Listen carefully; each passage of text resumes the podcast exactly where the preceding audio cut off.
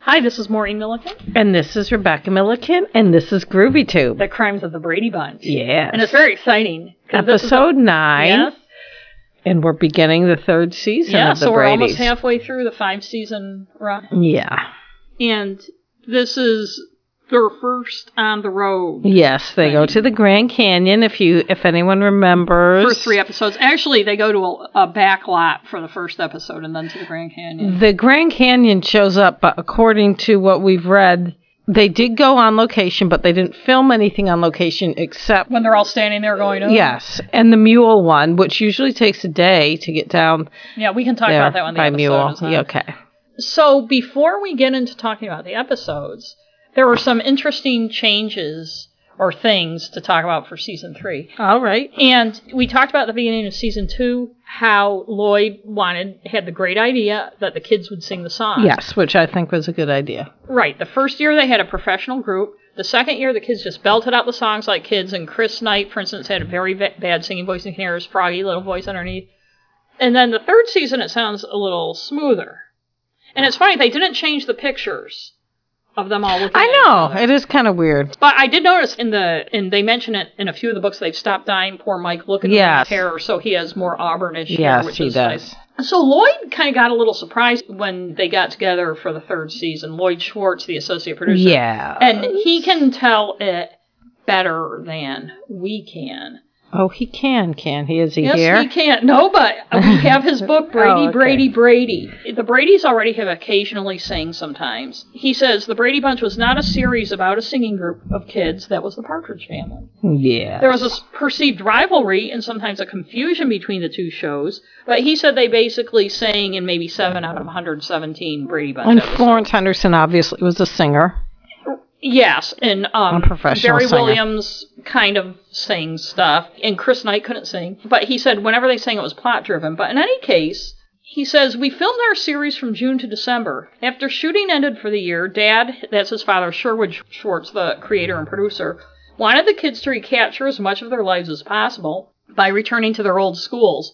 And you wonder how much that, and you wonder how much the kids really liked that. I wouldn't. Yeah. He thought that it would be better for them, and that's what we thought they were doing. Ha. But much to our surprise, they weren't. I don't know how or when it all started, but some of the parents or an agent or manager thought that there was money to be made if the kids actually became a singing group and went on the road. When we found out about it, Dad could have stopped it, or at least he could have taken a share of the money since the six kids didn't have the legal right or permission to call themselves the Brady Bunch or the Brady Kids.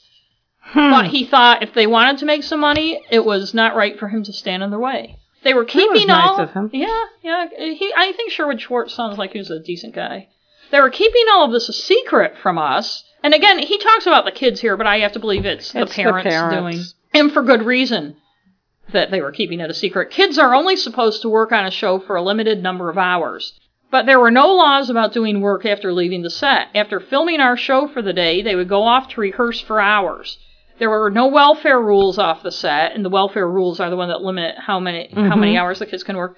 They would come in tired for filming the next day, and I didn't know why. The first time I found out anything about it was when I got them all together to re-sing the theme song for the third season. They balked and wanted it to be much more professional. Ooh. I wanted it as before. I wanted them to sound like kids singing it like a camp song. They wanted harmonies and perfect pitch. After all, said Barry, and that's Barry Williams, is Greg, we're a singing group.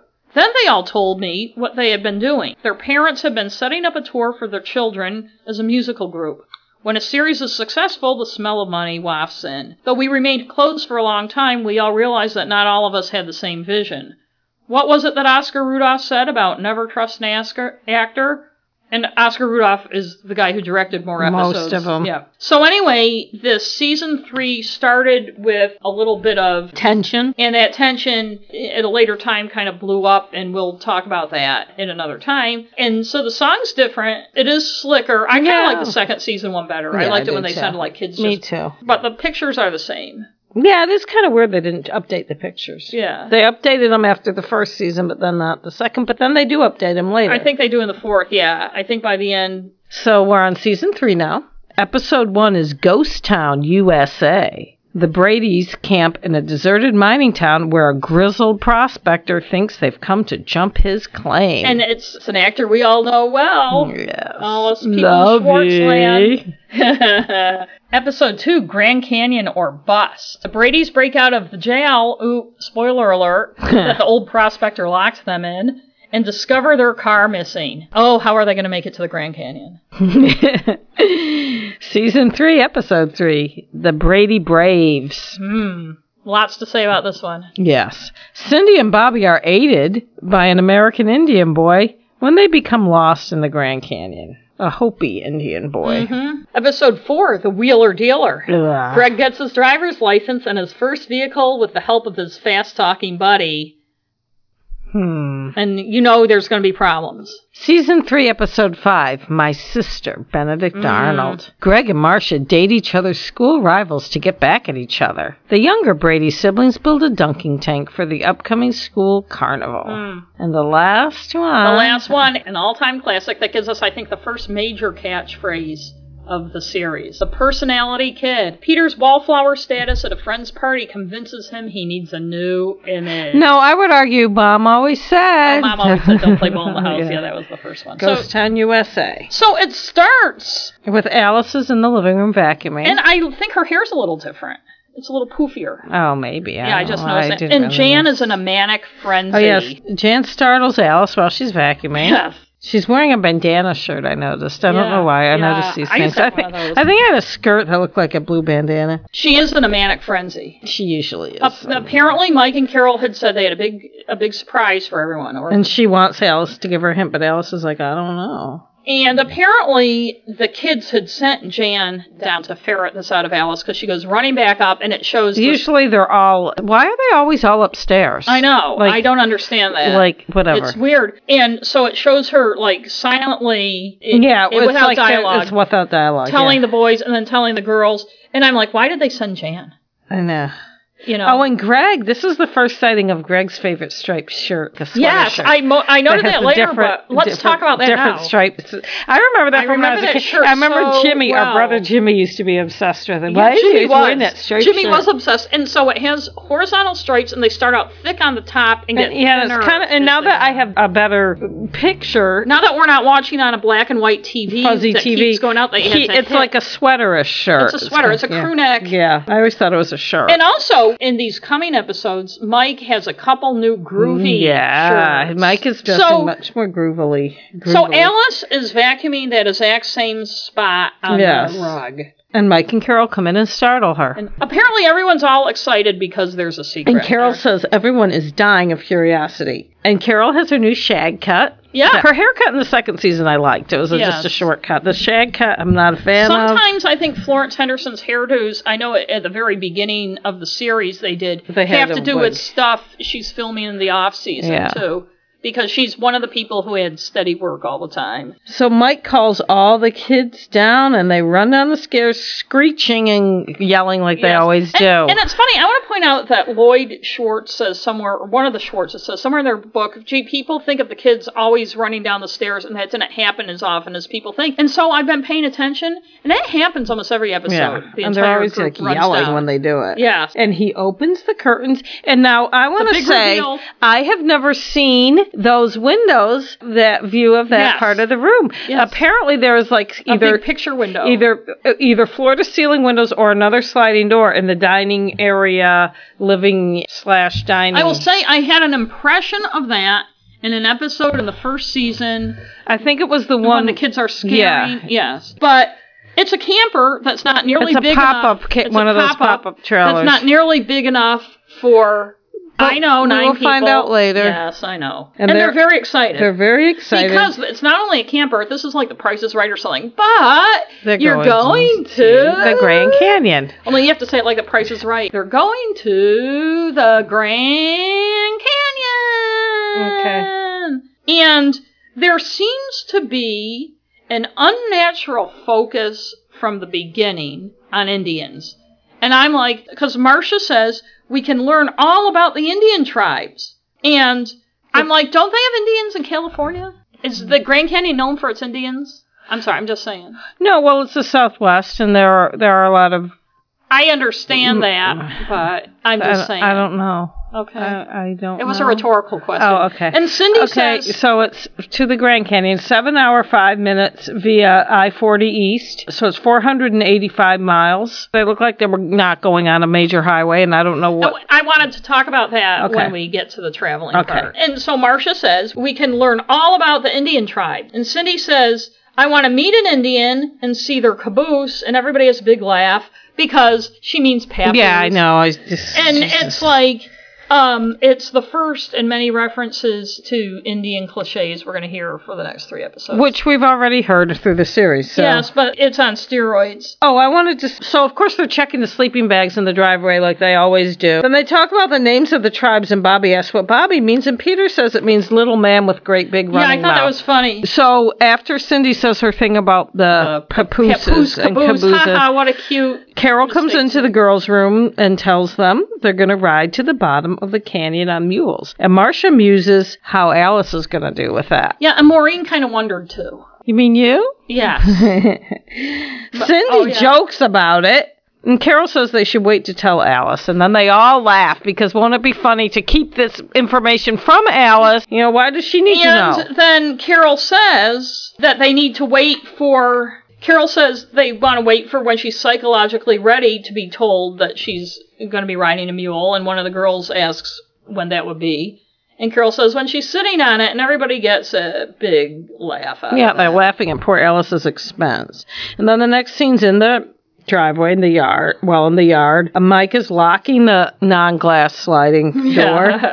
And you would for think having glass in the door would be more safe. Than I have a note here that says station wagon. Ugh. well, so they're all crammed. Bad into the- memories. Oh, Yes. oh, oh, okay. That's They're all why I crammed have into that. the okay. station wagon, not unlike our family of eight used to have to be. Oh, and I'll God, say that's one, why I brought. Uh, one one thing about the good old days when there were, you know, auto fatalities were so much higher than they are now and everything. First of all, we'd leave at like three in the morning. Like we lived in Ohio and it was a 13 hour trip to get back to our parents' hometown of Elmira, New York. And so we'd always leave at like three in the morning because for some reason dad thought that was the best time to leave. It was a thing. I- If I remember, at least on a couple trips, they'd put a mattress in the way back oh yeah, we used to sleep in the way back. all because the I time. think they did, there were expectations of sleep since we were leaving at three in the morning, and maybe that was one advantage to you guys of being in the way back. I don't know. and they they have one thing on this where they're stopped by the side of the road and Mike is waiting, and then one of the kids Bobby comes Bobby comes out. running out, so he's peeing in the woods.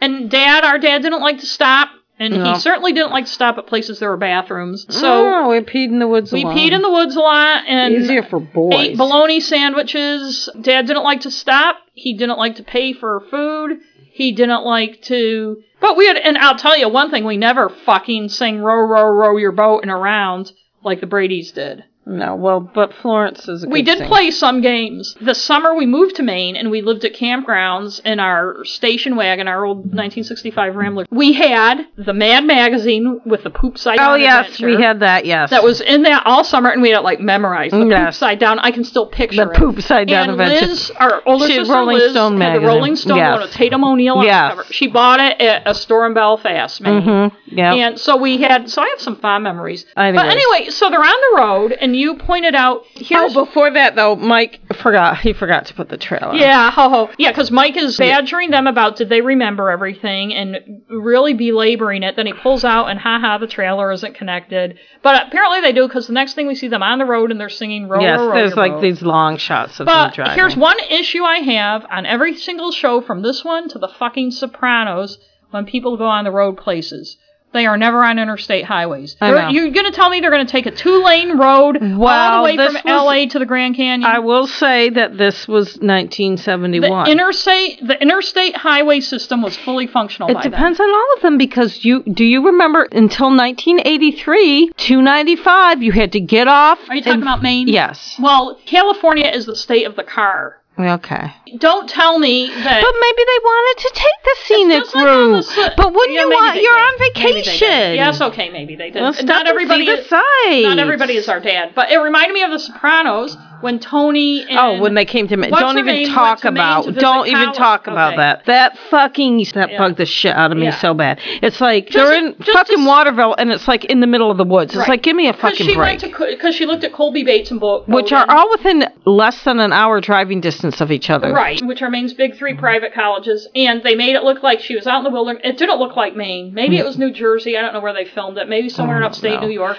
You know, every state with a lot of woods and shit is not entertaining. And as my boyfriend pointed out, who's from What, New Jersey, your baby mama, Or because when I baby- complain because we watched The Sopranos together. your baby daddy. Oh, what, back when you were still talking to each other. Ah, Elsa. Ah, back when he treated you like a human But he said, being. "Well, that's what people in New Jersey think Maine's like." so I know that's what I So? that's what I said. I said So? I said Have her so. go to fucking SUNY Geneseo or something, you know, and look at that. But in Anyway. any case, so they stop at a folksy old gas station, and I thought because I couldn't see well because we just watched this one on YouTube, but it Wait. was like Godsey from the Walton. But it wasn't. It was his name is Hope. God damn it! I wrote it down. Howell. Hoke Howell. He Who was has in Here been- Comes the Bride. Hmm. he has been Tons in of every shit. because I looked him up on. He has a very strong accent too. And yeah, he has a southern accent, and he has been. He did guest spots on every TV show right up until he died in 2000. And I whatever. wondered why he had such a southern accent since they were not in the Well, south. if you looked up his Wikipedia, thing, no, it's- but I know that. I Well, eh. know in real life he had one.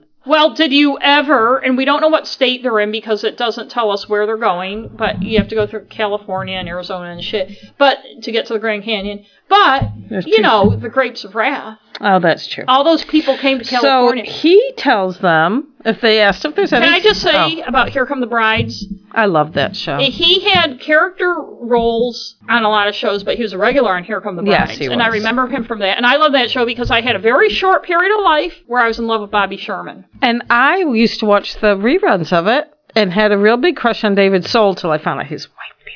Yeah, and I didn't, and I have to Allegedly. say, and I didn't like David Soul because I'm not into blondes. I'm usually much. not, but I liked him. And by the time he was on Starsky and Hutch, Paul Michael Glazier was my. I love Paul Oh, I Michael love- Glazier. I, didn't like I'm- David Soul. yeah, I like David. So, anyways, um, Well, different strokes for different strokes. The one blonde actor from that era I liked was Frank Converse. I'm moving on. oh yeah, who I- wouldn't and like he- uh, him? He, still gets He's my motor sexy. running today. He is a sexy man. oh, what Remember about? when he was on All My Children, no, it wasn't. General Hospital, No, uh, Days of Our Lives? no. Would you let me Life to say it? No, you keep saying him, and I can't think of it. You're gonna have life to to- cut that one one life life to to live. Anyways, How I made they it. ask him. The guy at the gas station, not Frank Converse, they ask not David Soul. They ask him if there are any sights to see, and he says, "Oh, well, Cactus Creek, which is a ghost town about 20 miles down." Now, hypothetical here. If you were on your way on a 400 plus drive, where you're taking apparently the back road, so it's more than that, to the Grand Canyon with a station wagon full of kids and your maid, no indication where Tiger is or anything, Oh, by the he's way. gone, he's long still long gone. gone. Would you, on the advice of a guy at a gas station, take a side trip to, see, uh, to Yeah. a ghost town Yes. and assume you could camp there and stay there? You know what it makes me think of? The Flannery O'Connor story, A Good Man is Hard to Find. when they're in the all in the car and they're going to find the grandmother makes them go Yeah. out on a side trip to find some place that doesn't exist and they all But- get killed. I But probably would. I'd like to see a ghost town. do you think dad would have taken that? No, Dad wouldn't. That's why I would. Yeah, okay. Anyways, the kids are intrigued. Mike says, How far is this Cactus Creek? And as you know, I have an issue with Yes, the you use do. of this and that. You know, he used to do that all the time, though. My ex-husband. Gordon. Yeah, he'd say, "You seem to like this." But he did it in an ironic way. Yeah, he did. But what- the reason I have an issue is you notice on every TV show when there's some new person introduced that Yes. somebody else doesn't know. Who is this so and so? Right, and I'm, I'm Um, not a fan. So Carol does not want to go since they'll be late for the trailer. They must have a Carol- check-in time. or Yes, something. Carol is not is not in favor of this, but she doesn't. But have Greg much of a says vote. we can just camp there. we can just camp there, and of course, I would just assume yes. I'm going to a ghost town I've never heard of. I have no guidebook. Of course, I can just camp there. Hey. I wouldn't. Of course, there will be water, potable water. Of course, there will be ways for us to do shit. Yes, of course there will be places to go to the bathroom. Of course there won't be serial killers. Of course we can just camp at this ghost town we've never heard of before. It's a TV show, Mike. I mean Bob Reed. So I'm surprised Bob Reed didn't have an issue He's- with it. Oh, and also, But Mike Pace and also, Six fifty. Six fifty for a tank of gas plus drinks. And he seems bemused by that amount, and so I don't know if he expected it to be more or less. He, I'm just saying it. Mm. And he doesn't tip. no, he certainly doesn't. He, he seems like the type that wouldn't. I almost forget I almost Alice. forgot Alice. And this ghost town, if you ask me, looks like a Hollywood backlot. It is a backlot from Bonanza. Hmm. That's what Lloyd says. But I think it's pretty cool if it were real.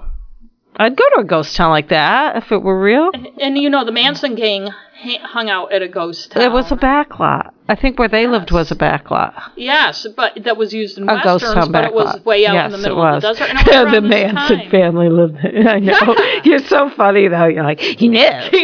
but this was before. Wait, when did they do it? That was about the The- seventies, the- wasn't the it? murders were Nineteen seventy. 69. Uh, they got yeah. arrested in 70. So that's kind of right around that interesting. I time. know. Yeah. Okay.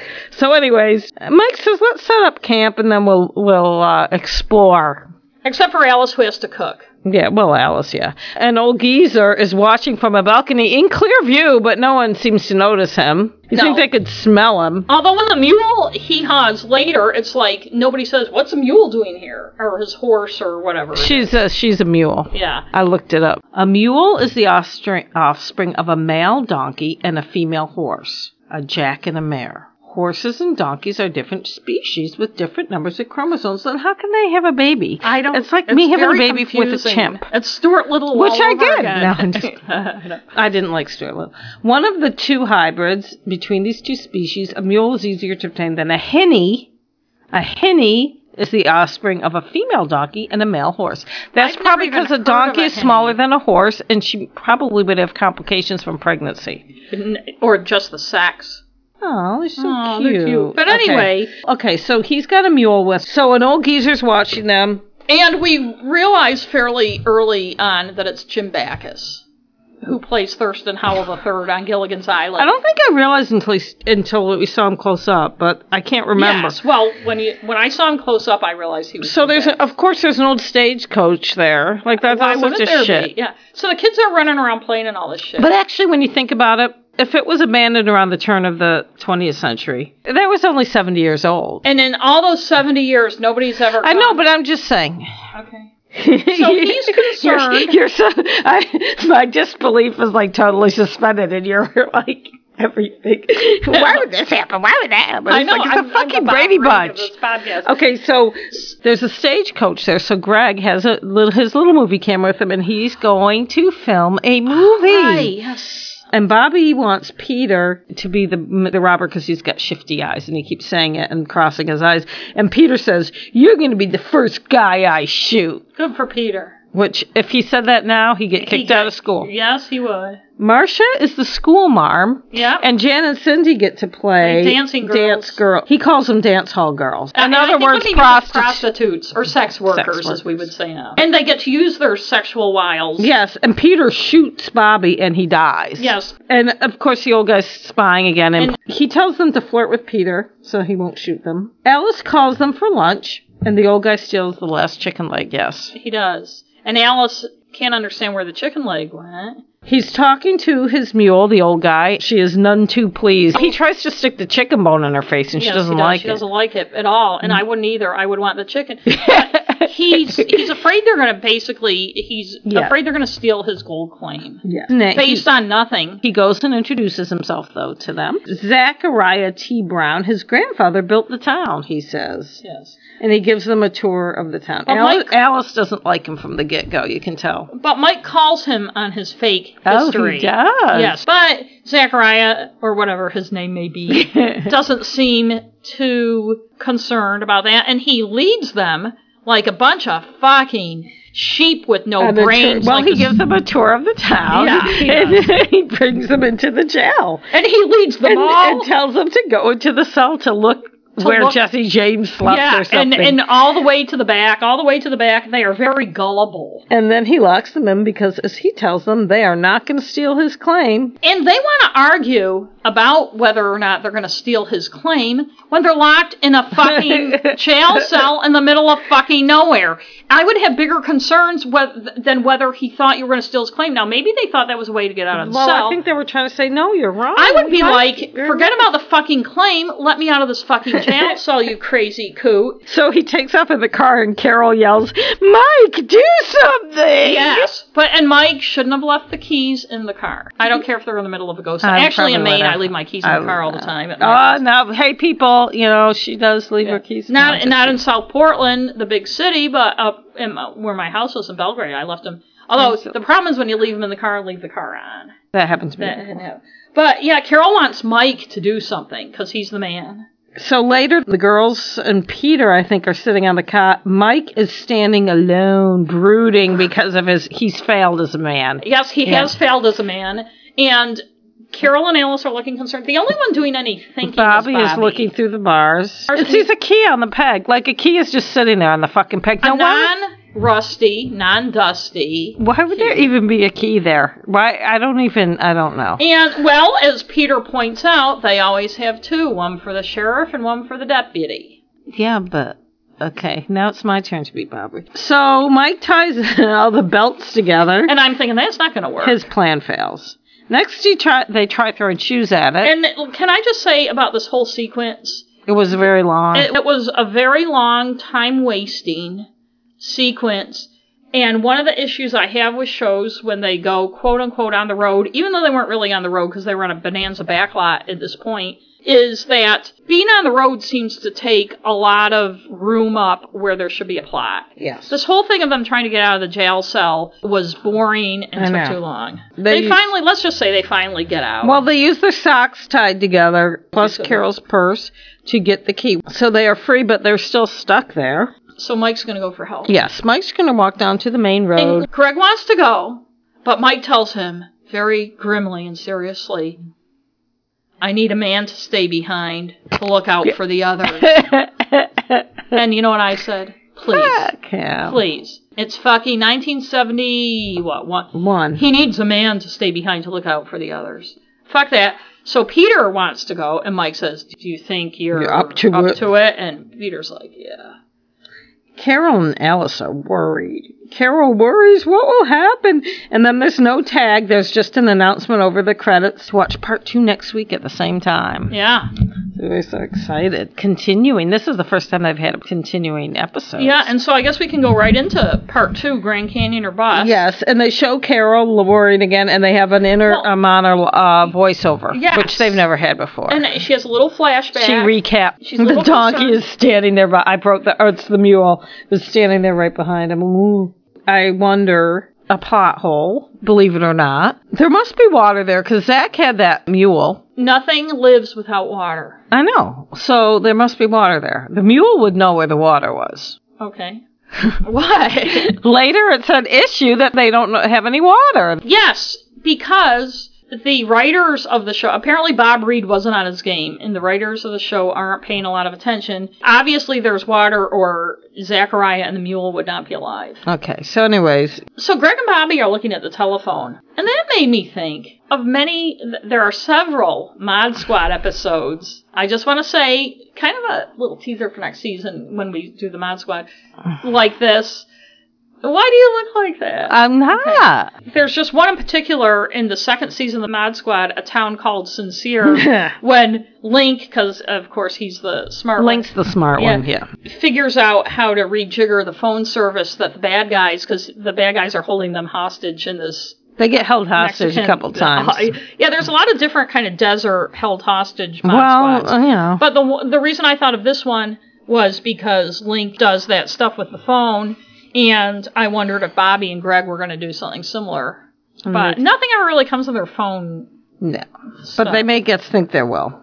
I don't know why they think a battery's going to work on a phone. I mean, No. it's a phone line. I, I know. know, I mean, and- I'm not an engineer, but come on. A- And the girls and Alice are being resourceful. Carol and Cindy find a pump and start pumping to get water, and Marcia, Jan, and Alice are scraping an SOS into the dirt ground, Right. well into the dirt road. So Jan says, uh, you know, Marsha's like, this is too hard. Like, it's, ground's too hard. And Jan says, well, I saw a plow down the street. Oh, it's Bessie. Bessie's the name of the mule. So they get the plow and they look at Bessie, and Bessie's like, fuck that. Yeah, she she's- lays yeah. down on the ground. Yeah. So guess who gets to pull it? Alice. Alice, Because of course. it's not a Brady Bunch episode without humiliating Of course. Alice. So they hook Alice up to the plow, And then they show the Carol and Cindy pumping, and dirt comes out, which, which I don't is even know how not that possible. would work. Another Robert Reed moment here. It's not possible for dirt. to come I out of the don't pump know like how that would have Rust happened. might come out or a trickle of Rusty something, water or something. Oh, but ooh, dirt wouldn't come out I don't like know. that. It was strange. And did you ever notice too? Zachariah at times does sound like Thurston Howell Yes. III or Mr. Magoo. I know Mr. Magoo is more than that. So Greg has hooked up the phone, and they get it to Greg.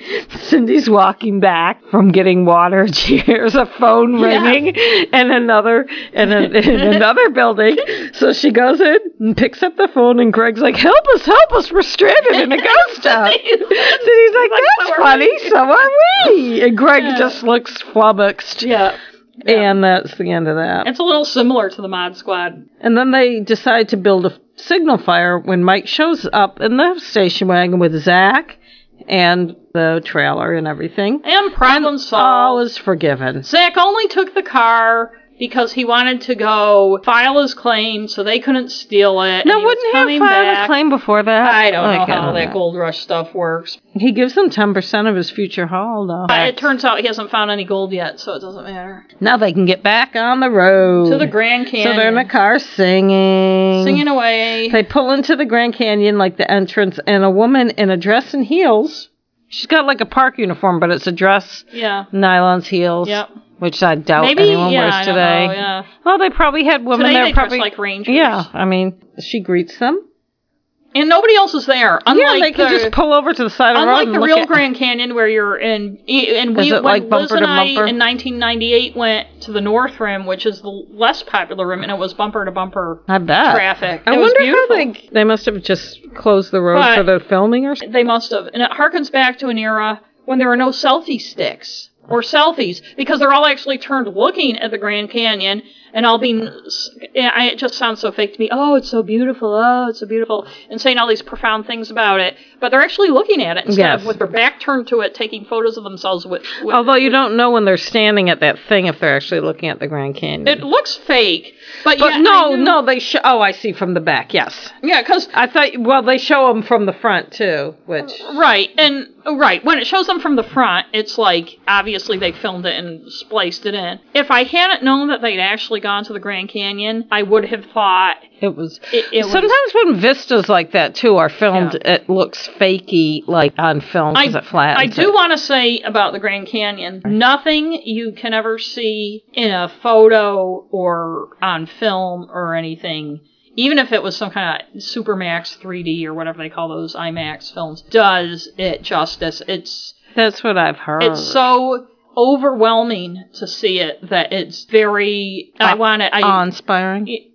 yeah yeah that I you just look at your camera and you say this thing's useless. I'll take I photos, know, but you- it's you not gonna- can't. There's no point. And Alice has like been reading the guidebook the whole time. Well, I'm glad somebody was. So they go to some. They see some Hopi tribe. We assume Yeah, Dancing. dancing. and everybody's watching all the tourists are watching them and i'm not saying that this doesn't happen there and it probably does but you feel like it's a demonstration for tourists. I mean, that's, that's, a I'm nice way assuming to put it. what I was I was saying more that it I, I feel bad for the Indians. I feel like they're performing this complicated It's a intricate ritual, ritual yes, for, for the, sake- amusement yes. of the white Yes. people as part of the white people's Grand Canyon Yes. experience. Yes. It makes me think of like Disney World Yeah. or, or, you know, what's the other one? Epcot. So, You know, it's Mm-hmm. like, I'm not in any way demeaning what they're doing. I, I, just understand. feel, I understand what you're saying. Oh, oh, and then there's a fake rain.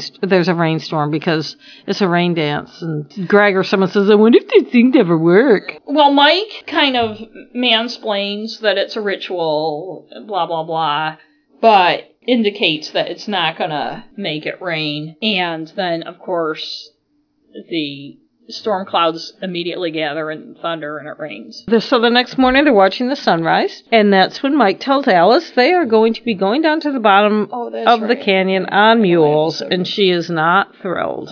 And, And- everyone, and Mike, of course, has to admonish when they're getting on the mules. Mike has to admonish everyone. And I know we had, I have two things to say. I know we had a difference of opinion about this, but About my mules? feeling is if Alice, if they're going down and they're going to be down there for three days, and poor Alice obviously has to do all the cooking, that she should have been told in advance that they were going down there. Well, my point was was that what difference does it make? She has the same amount of food either way. no, because I don't. I, I'm assuming they didn't bring all their stuff with them on the mules down to the campground because they left their camper. I up there. know. Oh, I see. So you're you're saying from the She had to bring campground enough to the mules. provisions Oh, but from they the can pack them. campground down to the bu- like, why can't Mike? Yes, but Alice would have known because I'm guessing she's the one who had to pack the food. Maybe I don't know. And the I- other thing I is, don't Carol's know. wearing like this leisure suit. Uh, she's wearing a pantsuit. Alice, of course, has to act silly getting on the mule. So how does she keep her hair I, like that? I wonder. And I thought it was kind of sad because they're all getting on and going, and Mike saying, "Listen to the guides," blah blah blah. When Alice finally does, after being made to look silly, get on her mule, she's on backwards, and then she looks around and says, "Where did they all go?" I know. And she looks very sad. Oh well, the mules are cute. They are, yes. You're gonna argue with that? And Alice No. looks very good in her pants. She does in her plaid camp shirt. She looks cute. and they waste an they waste a hell of a lot of time Like- showing those fucking mules going down. Well, that actually, according to Lloyd Schwartz, it takes, and anybody else has done it, it takes like a day, a full day. And they didn't actually go down to the bottom on mule. So what they did was, you know, they rode down partway or something, and then they just like, I don't know, made it seem like it took all day. yeah. And because the seemed like at the bottom watching- of the canyon scenes are filmed in some canyon. Yes, in- near watching LA. it, it seemed like it took all I day. know. And it, just a lot of wasted time. Again, my issue there with shows being on Yeah. the road. The other thing, and I'll just say this now and not leave it, e- although it drove me nuts the entire time they were down there, is that it's very hot at the I bottom of the know. Grand Canyon. Why are they all You wearing need a lot sweaters of and water. stuff? Yes, and people die. And I even looked it up. A couple dozen people a year die from lack of water and from heat exhaustion Ah. at the bottom of the Grand I Canyon. don't want to go down there. And Mike lectures them that it can be dangerous when they get down Yes, there. he does. But nobody ever talks about friggin' water or heat. Carol's I'm just wearing saying. a the, yeah. And Carol's, Carol's still wearing a wearing a pantsuit. pantsuit, yeah. pantsuit. Why can't Carol be in jeans? Why is she wearing a pantsuit? I don't know. She's on a mule for a whole day going to the bottom of the fucking know. Grand Canyon. She's wearing a pink pantsuit I don't know. with belted and everything. I know. Hey, just saying. hey, you're preaching to the I choir know. here. Bobby is vandalizing a rock.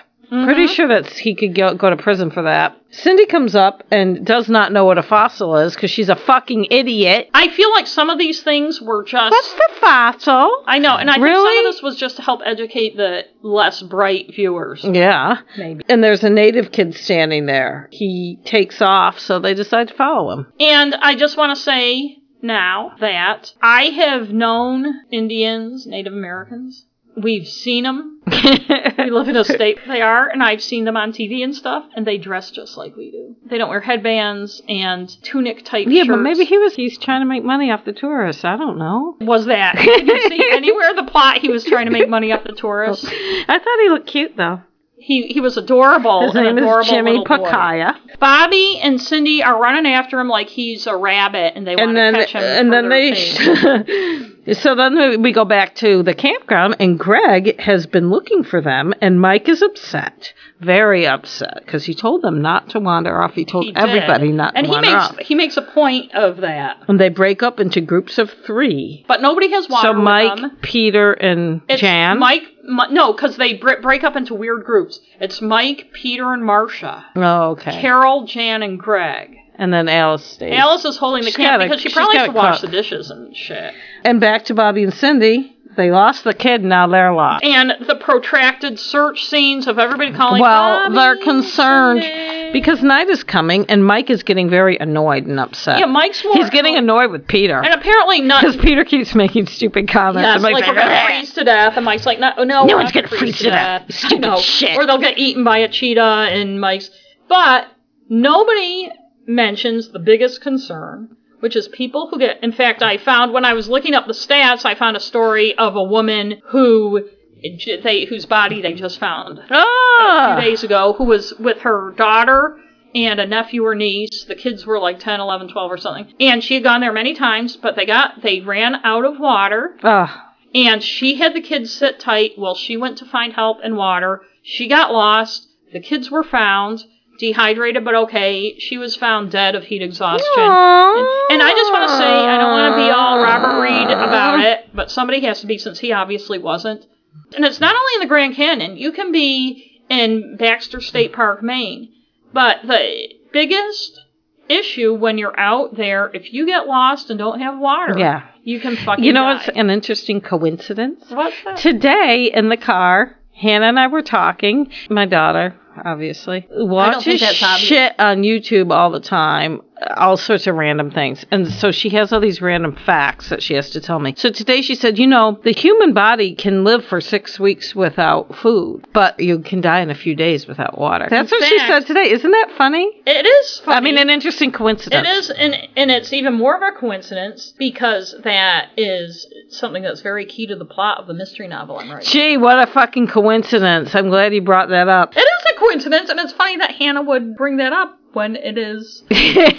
Did you tell her? Maybe you told her. Maybe she heard you I'm say gonna have that. Hannah start reading my stuff instead of you. So um, then they show Bobby and Cindy again. Poor Cindy's crying, and Bobby's trying to comfort 'Cause her. he's It the was kind man. of sad. They're sitting on a rock. Yes, and Cindy's. It pans out on them sitting on the rock be- to show us how alone they are in that large yeah. desertish bottom of the Grand, Canyon. And a voiceover says, "Don't miss part three Mm-hmm. next week." So now we ease into the third Grand Canyon episode, Brady Braid, and it starts with the last one started with a Carol flashback. And This- Um, well, this one starts. Yeah, it starts with the zoom in to Bobby and Cindy sitting on a rock. And we from hear last Mike, kind of a little bit of a recap. He buries the lead about the kids being lost, but he says they loved the Hopi Indian rain dance. And then he says, I had warned the kids to stay together because, of course, he has to. Yeah. And even in his flashback lecture. Yes. of And course he then there's ominous, it shows little Jimmy, and there's ominous Indian war music. did. Well, they show Bobby and Cindy stumbling along, and Jimmy is watching them from afar. And it, and when Jimmy was watching them, it plays that ominous Oh, it Indian does. war music because, of course, we're supposed to be scared of Indians, even li- cute little boy ones. And he approaches them, and his name is Jimmy Pacoya. Bobby says how, and to Yes. Jimmy's credit, he says how what. And Bobby's like, "Uh, So it so the first Indian cliche knocked down. thank you, Jimmy. But you would think, oh, maybe they're gonna do this and knock down Indian cliches, but no, they they're not. don't, no. He tells them he'll bring them back to the camp if they don't tell on him. He's run away Well- from his grandfather. We find out. During the conversation he has, Bobby refers to himself and Cindy as pale Yeah, and he says, "Cut out And that he says, pale pal, that face." pale face stuff, so another cliche, knocked out. Yes, that's true. But the cliches continue. Bobby uses, uses the old forked tongue. Yes, he does that too. That's right. So they tell him he's lost, and Bobby says, "Have you seen a camp around here?" And he said, "Yeah, I know where where you guys are camped." And Bobby's like, "Well, can you bring us back to the camp?" Or Cindy asks him, Yeah. if he will," and he says, "No." like, why not? And he's like, "Cause you'll tell on me. I ran away from my grandfather, and I don't want anyone to tell." And they're like, "Look, we won't tell if you bring us back." And Bobby says, "We'll even bring you some food from the camp tonight." And so he brings him back, and he says, "Well, I'll meet you tonight by these rocks." They agree on the plan, and then there's a tearful reunion. Carol's very, very happy. Carol's the one that finds him. Yeah. They go back, and Carol has sent Jan and Greg to look for them so they can get lost. So she sees them and they cry, and she says she's crying with joy. Yes. And Mike, of course, lectures them. Yes. He loves that. And he makes them promise not to wander again. And then they come up with a plan, Bobby and Cindy, to bring Jimmy some food. They're like, how are we going to get food out of here? Yeah. And then they're at the campfire. Greg's playing the guitar and singing, and Bobby and Cindy are acting furtive. And I noticed that when Peter's singing, he's not really singing. No, I know, because they only made him that. And of course, Alice has to sit by herself by the food, yes, well, she's the help, so she can She's just there to cons- serve them. consin- continue to After serve them. forcing her to ride a mule for a day, which she didn't want to do, So Bobby and Cindy they get some more hot dogs from Alice. Bobby has the idea of taking the batteries out of the flashlight and filling it with beans. Ugh. And all I could think of when I It's saw how that gross was gross. and- You must be really hungry to want to eat that. Yeah. Well, he's a boy. The boys will eat anything. Everyone seems to be asleep, so Bobby gets up. The boys are sleeping outside. Yes. We didn't we didn't say that at the beginning, but when they set up camp, they mentioned the girls are going to be sleeping in this t- in a tent Right. or maybe two tents. Intense, yeah. and the boys, are, sleeping, outside, so they can be bitten by scorpions. I don't know. So Bobby gets up and he whistles to Cindy, who crawls over everyone to get out. Which you would think would, have wake woken someone somebody up. Cindy hears a coyote and wants to go back, but Bobby says no, they promised, and Jimmy's Yeah, hungry. he has to be the big man. And he's like, "How would you feel? You know how hungry he probably is." yes. And he is hungry. He chows down on the hot dogs and beans. But before he can really s- get started eating, Greg and Peter show up looking for Bobby, Bobby and, Cindy. And once they tell them what's going on, Greg urges Bobby and Cindy. Well, Greg is very bossy too. Yes, as usual. He didn't says wanna- they have to go. He doesn't care about. Oh, he doesn't really care about Jimmy. Right. He's like they have to get back to camp if Dad finds out. Okay, yeah. So Bobby tells Jimmy, "You can come back with him. Maybe my mom and Dad can help." And Jimmy's like, No, "No." no, he doesn't want He's to. And, telling his grandfather. and Greg urges Bobby and Cindy to tattle, Yes. and he does. He said, "Jimmy saved your life, and you might be saving his." yes. Now Mike is up now as well. Well, it's funny And because this he's fucking scene. pissed. So all of a sudden, but they're all there. So it's the three boys and Cindy, and they see this silhouette, and they're very scared. And then it turns out it's Mike. And it reminds me of a time that summer we were camping that I think I talked about earlier with the station wagons. And we had been, we were at a place called Searsport Shores in Searsport, Maine. And me and Jimmy and Billy had been fishing, and I use that in quotes because I don't think we were, we had fishing poles, but I think we were just goofing around off the bridge in Belfast, the little bridge down Yes. where the chicken thing place was. And I don't know if Dad was going to come pick us up at an appointed time or what, but us being kids, I was 12, Jimmy was 11, and Billy was. We turned eight. That's Yeah, so we decided to walk back. It was seven miles. And we started on Route 1 and then decided to go down to the beach and we did all sorts of stuff. I think we at one point went into the pool at one of the hotels along the way and all sorts of other stuff. And so we're walking on the beach hours later and we see ahead of us, we thought at first it was a midget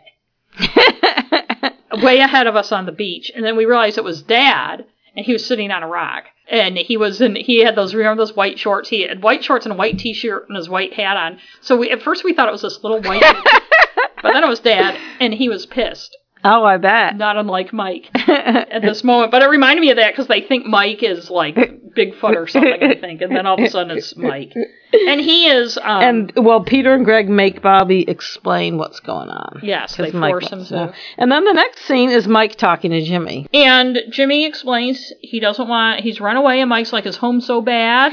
And it's, he only thinks about the old Indian Yes, ways, his 'cause Mike's like- grandfather. it- 'cause Mike's like, is he mean to you? But no, it's because he only thinks about the old Indian ways, and I'm tired of being an I- Indian, and I want to be an astronaut. and Mike says, well, Mike says, well, he's proud of his heritage. and he also which is points out nice. that you can be an Indian you can be both. and an astronaut, and I'm not sure if we had any Indian astronauts, but yeah, hey, you can always hope. Someday, maybe even one could be president. There's, Mike gives him actually good advice. He says he should give your grandfather a chance. But tell him, because Mike says, well, what did he say when you told him this? And he hasn't told He's like, I haven't told him. And he's like, But well, he maybe you stays should. over- Mike is very nice. yeah, Mike is nice. He his lectures lecture, in his a lecture, kind and yes, gentle his, his, way. yes. But Jimmy stays over in camp. Well, yes. Mike says, come back to camp. Bring him back home in the morning. Go. So the boys are sleeping, and Bobby and Jimmy are spooning. yes, they are. Let's go back a minute to the astronaut thing because I remembered there was something you wanted to say about that. Oh, yes. The, the first Native American astronaut was John Harrington, or is John Harrington, I guess. I don't know if there's any others, but he, since 2002. Mike points out to Carol that Jimmy might be the first Indian who ever lands on Mars, and then they both chuckle at the absurdity of that. I know they do. So the next day, when they get out of bed, as I could have predicted in anybody, Jimmy is gone. Yes. Mike says he's going to go look for him. Yeah. Like, because of course They Mike spend will be their whole able to vacation find him. Looking for people. So the ladies are making breakfast. Yes. Alice jokes about a forest She ranger. wants a ranger. Because she's going to get water. So she Yes. says, if I don't come back, send a ranger. And then she says, no matter what, send a ranger. Right. And then we have our the Alice humiliation Yes, moment because of the she's episode. stumbling where- 'cause around she's- and she's like walking on the side of a hill for some Yes. reason. And she sees a tall, good looking guy. and he speaks to her, So he just says hi and she says hi. He greets her, yes. and he speaks to her in a native language. And to her credit, she tries to. I guess they learned a greeting or something. She learned the greeting, she said and hi. so she tries to speak to him, but that's all she knows. And he thinks she's Mrs. Brady, so he thanks her. And then there's some the squaw, She brings him back and he to the goes, camp. "Mr. Brady has two squaws." Yeah. which I don't think an Indian would say. And first of all, he's speaking English like it's a second language, which I don't think is appropriate. And I um, And then she and we're says gonna she's a. Then Alice refers to herself as a squaw junior grade. Yeah. And and the name of that actor is Jay Silverheels. He played Tonto. Yes. And he we're gonna talk about him later because He also, to keep up with the stereotypical Indian imagery, he has to mention that Mr. Brady has a large tribe. yes, he does. He does. And apparently that means Mike has is very good at sex because he makes some implication to that. Yeah, maybe he is. And then he said, and it's funny because he says groovy, so we all get a big laugh out of it. Ah, And ah, saying ah, groovy. yes. And then the, he invites them to a ceremony, which I don't know is an Because did uh-huh. authentic. we mention that this is Jimmy's grandfather? Maybe we if didn't. we didn't, it is. And then they have this ceremony that's like some kind of naming ceremony, which I don't know if But- is real or some tourist thing. Maybe someone who is Hopi can tell us. Maybe. And they're also like they keep using phrase like he keeps using phrases like many m- moons ago and stuff. Which I know. I I don't. It, the whole thing, his whole It's speech, contrived yes, sounds like something some and racist. yes, sounds like something some Hollywood scriptwriter would write based on Indian cliches. So they have this ceremony, and do you know their, all their names? I think so. He adds the Brady's to the tribe, to his tribe, in his speech, and he gives them all Indian names. And the names kind of really vary in their appeal. Mike is Big Eagle of Large Nest. Mm. Carol Hmm. is. You know, maybe the grandfather Mike had uh, something. Maybe they something did. going on. Like he's got a large nest. Carol is Yellow Flower of Many Petals. Hmm. What does that mean, though? Many petals. Uh, maybe she's got a lot of hair. or maybe the petals are her the girls kids. Or oh something. yeah. Greg is stalking Wolf.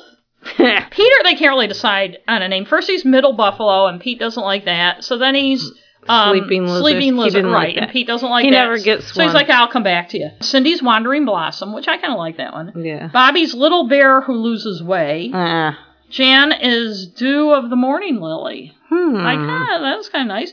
Marcia is Willow Dancing in the Wind. yeah. And Alice is squat and waiting. Yeah. I bet she likes that. And then he makes them dance like idiots. Yeah. That reminded me of the old western where the guy shoots at people's feet. no, I know. Because they think they're all doing this dance, and he's, he's just making them look stupid I because he know. hates just white thinks- people. and that then was they my- show them. There's no tag. They just show the car. It's well, one they of the- show them leaving the Grand Canyon. Right. They It's say one of the- bye. there's- They say bye to the woman at the gate in Yeah. her dress. Yep, I And know. Dobby says he, they're the Brady Braves now, and she's probably like, I really don't give yeah, a she's shit. like, get the fuck out of here. and then they show a long shot of him going down the road, and that's the end of the that trifecta of Thank God we're going back to reality. reality. We're going back to the house and the and this is a good one. the wheeler dealer. And it starts where Greg is driving the Yeah, there's no convertible. audio. It's clear that Mike is directing Greg. Yes, driving. Mike is lecturing with his hands. Wow, he's pointing Greg, he's and driving's just uh, stopping. Greg is just smiling while he's, and Greg's- driving, with the wind blowing in his hair. and he's wearing his favorite striped shirt. And it looks to me like they could have actually been driving while they was doing that scene. It doesn't look that it fakey. does look like they're driving. it doesn't look fakey. It doesn't look fake at all. So they get home, and the driveway is littered. Yes, with it's toys. got- There's a crib. a wagon. It's it's like all A stuff bike? toddlers would play I know. That's with. right. Yeah, Why do they keep the fucking driveway clear? a hula hoop, a skateboard? I know. It's like it's And then Greg and then Mike makes some joke about Greg, you know, mastering the obstacle. the course. Brady obstacle course. And- and, then, and he's like, don't park on the grass. What grass? I don't know. I mean, the astroturf man. uh, Mike gets up and goes in the house, and Greg stays in the driver's seat and he's pretending to drive.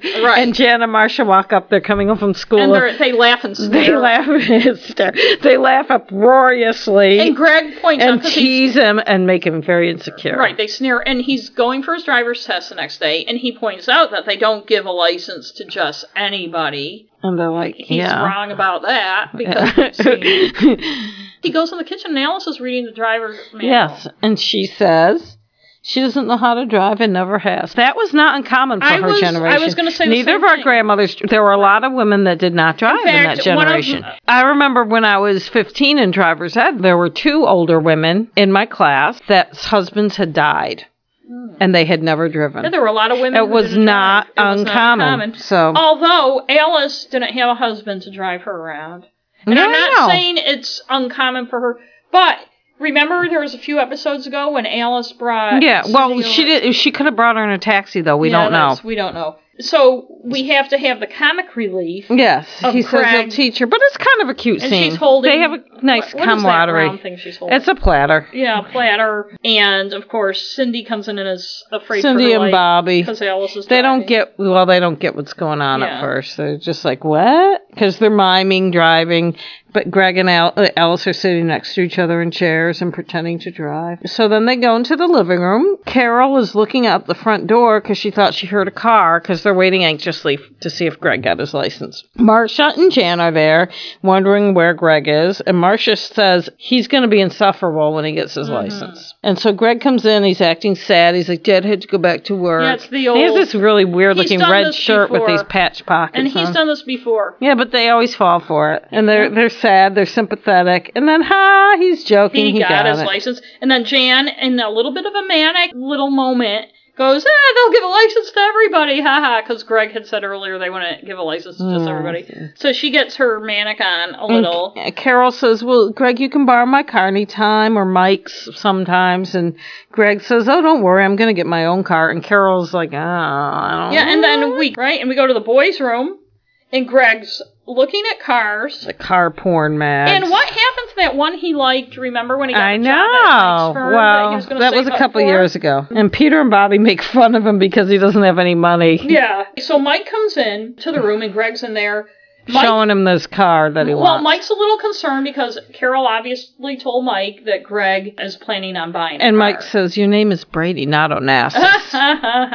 and Greg has hundred and nine dollars. Saved. And Mike Which asks- is, a, you know, how much that is worth now? How much? About six hundred and fifty-seven dollars. So you wouldn't be able to buy much. but i- i- it's yeah, but those things are weird because different different. yeah, Yeah, different things. I bought my first car for seven hundred and fifty dollars. Yeah, see. nineteen sixty-eight Rambler Rebel.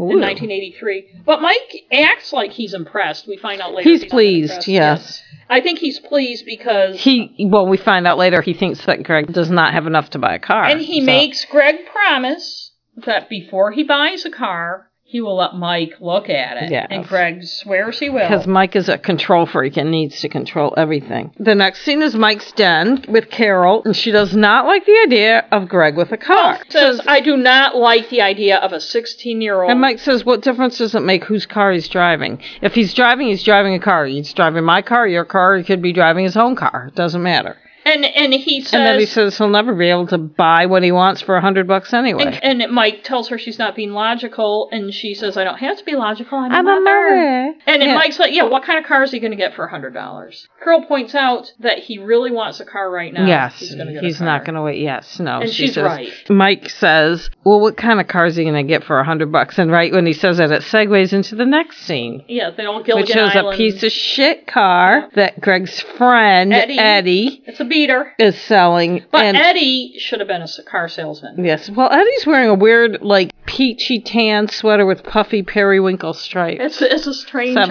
outfit. And he's played by Christopher Beaumont, who was in tons of stuff in the 70s. Yes, and he's they- very when he familiar. was older, he played like executive types a lot in the those 80s soap. But Eddie is he's, giving Craig the He's hard quite sell. the salesman. He has an answer for every He does. objection. He does. You got to give him credit. No. Just needs a little bit of work. Like it, the seat's like almost gone. And then he does the old Greg's like, well, I told my dad, but Eddie does the old salesman trick. I got another oh guy coming, God, and I'm gonna. he is ready to he buy. is this. ready to buy. He's jumping. in- There's no time for your dad to look at. He just plays Greg. And he tries to when honk we the got- horn, and the I horn know. won't Yeah, I stop. know, yeah. The engine sounds awful. And so this was, I looked up what kind of car this was. Mm-hmm. 1957 Chevrolet Bel Air. nice. He tells Greg that if Greg fixes it up a little, it'll be worth like 500 bucks. Well, you know how much one of those in even worse condition than this? I saw the lowest price one now, if you were to buy one, would have been 8,000 bucks. I saw 64,000 for one that was fixed up. I saw a couple still in pretty bad shape for like 20,000. So Hmm. it's a pretty good investment if you had kept it. Yes. But you can say that about just about anything. So, anyways, they're back home and Carol and Alice are in the kitchen. and they hear this And, then- horrible and Alice noise. says it sounds Oh, like the that's- mating call of a lovesick moose. yes, it's this horrible horn. Oh, And everybody hears it and goes out to see and Greg's there's junky Greg car. in his car, and Mike is not. Mike happy. isn't happy. Greg says it's a classic, which it actually is now. And Mike says, "Um, I thought you were gonna let me look at it." And Greg's like, "I know, but there wasn't time." Yeah, Greg got. and he's very snickered. optimistic about it. He's very excited. He thinks he can fix it up. And Mike says, "Well, I'll try to help you." Mike is Mike looks, you know, takes the manual from Greg and starts flipping through. it. He's like, "Well, okay." He isn't too happy, but I think he realizes Greg's going to learn a lesson, and that kind of tempers his, you know, being pissed. So then the kids are all trying to help Greg fix the car up, which it looks to me like all they're doing is cleaning it. They're not really working on it. I wondered how Greg got the kids to all do. I- Like I was expecting some remark about that he had promised them rides or something, but apparently they're just all helping him out of the goodness of his Hmm. heart. So- Bobby and Cindy are vacuuming the engine, which is not helpful at all. It's a gag. Alice is boiling the carburetor, but we don't know that at first. Well, Carol comes in and she's trying to be nice, but you can tell it must smell awful because she guesses I wonder what it all these smelled awful like. smelling things, and it's the carburetor. And then the next scene is the driveway. The family all comes out of the yeah, house. one of those. gr- I call them the group herd scenes. Yeah. Because they all come out and arrange themselves, and they're all babbling, and it all seems like, oh, we're all acting, and the director told us to do this. When Greg finally gets the cover off the car, it looks pretty good. It looks beautiful. And I can't imagine the kids were able to make the car look like that, but that's just me. well, it sounds like Greg did most of the work, but he tells them he redesigned the engine. Yes, and they have all these parts left over, like that old "I Love Lucy" I know. gag. But it sounds good for a minute. and then it goes haywire, which I always and everyone wondered thinks this. it's funny. Now I wondered, and I didn't read anything about the scene, but it makes me wonder if the car was was set up that way, but they didn't tell anybody exactly what was going to happen Because when he everybody seems, you're right. Yeah, Everybody seems even very- Greg. Yes. although that seems like the director probably said, no matter what happens, seem kind of like you're Because he annoyed. pressed the horn and the wipers went on, and then the roof starts going up and Everything down, starts. and the radiator starts spewing steam, and then the seat goes back, and, and the, and everybody's the laughing. and- convertible top starts yeah, to and come- they all laugh at his they just humiliation. laugh and he just looks upset And it's unsafe at any speed. No. And Greg is so pissed at Eddie. Yeah. It's all Eddie's fault. yeah yes m- greg and mike are in the driveway and greg laments that he bought a lemon and mike says you made a business deal he got the better of you Mike is actually let the happy buyer beware yes mike is very because he got a chance to pleased. lecture, and then he explains, he mansplains the whole art of selling to Greg. And I have an issue with with the with what happens later because of this. And Greg says, "So he lied to me." And Mike goes, "Well, yeah, but it's gilding the lily." He says, well, sometimes they do. Well, I thought the way he said it was, yes, sometimes they do do that. yeah, and it's gilding the lily. Yeah, or they call it gilding the lily, but yes, it's lying. And Mike is wearing a very groovy new shirt. Yes, he at this is. point. Uh, Yeah, Mike loves though. He loves. Mike- I think he gets so involved with this lecture, he doesn't realize that Greg is taking it totally the wrong way. Well, to Greg's credit, Mike doesn't really elaborate enough for Greg No, to take it any he other does way. not. And Mike, I and just Greg want is to say, too dumb to figure it out. well, what's to figure out. No, Mike He doesn't wears it again, really like- say it's wrong to do that. He kind of says this is how. Well, he, yes, I agree with you, but he explains what, what people do when they when they're Right, selling, right. and that you have to beware of what they're doing. Yes, and he, but he doesn't say I'm just because I'm explaining to you how they do it doesn't mean. Right. And I agree with you. He should have explained it better because he also should understand that every time he tries to lecture these kids, they totally take everything the wrong way Yeah. and do the opposite of what he's trying to teach them. Right, and two things he uses caveat emptor, Yes. which then gives everybody the opportunity to say it wrong and make Mm-hmm. jokes about it because they're all morons. And he also says, in very Mike way, it's the important thing is that you learned something. Yes. He's very happy that. And so the next scene we see is in the boys' room, and Greg tells Peter and Bobby he's going to find someone dumber than him. Right, and he uses the term caveat Caveat emptor, emptor. and Pete and Bobby's like, I know Latin, and he says something in pig Latin. Abby, eh, Abby Bay 80 Bray. Right. That's my name. and Pete goes, "That's pig Latin, loser." yes. And yeah, and then Greg says, All I've got to do is find someone dumber than me. And Bobby Bobby's. says that won't be easy. Yeah.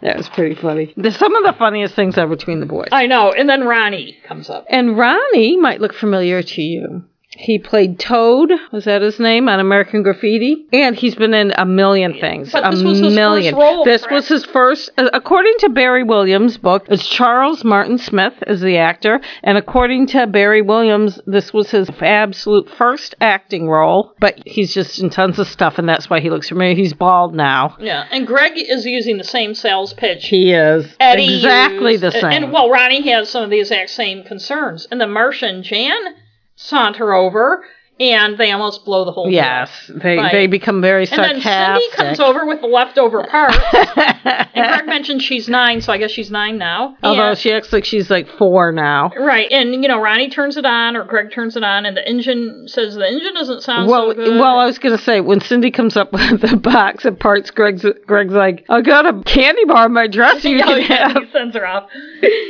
So it looks like he's Ronnie's a little skeptical, but it looks like that. Greg Yes, may have Ronnie put is him in. torn. He looks torn. But then we get to Carol and Mike, and the girls are explaining how Greg's tricking. Oh yes, but first I was gonna say Mike is wearing a deep pink turtleneck and a maroon sport jacket. Yes. It's very cool. Mike and, and and Mike yes. got some groovy new clothes. And Marcia and She's- Jan, well, Marcia and Jan tell him how he tried to get them to lie, and then that he gave Cindy a candy bar. yes, and so they're tattling. And Mike Which and Carol, nobody I know no one seems to calls call them them on. on. And- Mike and Carol seem very suspicious about it. And Mike's afraid Greg learned the wrong lesson. Yes, well, what no lesson shit, was he Mike. supposed to fucking So- learn? Well, oh, so Peter and Bobby come out, and Mike asks if they sold the car, and Bobby and Peter say that Greg called Ronnie a pigeon. And yeah, one of them says something about caveat em- Emptor. emptor, and Carol's like, "Where in the world did he hear about that?" God forbid our kids know anything Latin terms. But Mike asks Greg, "Is that all you got out of our talk?" Yes, they're in the den now, and Yeah. and yes, and he says he sold him the car, took the money, but then he couldn't go through He with let the it. sucker off the hook. He did. Greg says, "I guess I'm a pretty crummy businessman, but Mike um, and Carol are happy that he's Yes, actually he's a honest." good human being. And his car fell apart in front of the junkyard. What a coincidence! And he sold it to the junk man for fifty dollars. And Mike says, like, you learned a lesson for said- 50 bucks. Right? If you learned something, it's worth it. Mike likes his aphorisms. And Mike loves it when you learn things. Yes, and Mike and Carol are amused and pleased by Greg's. By the They're outcome very, of very this. happy.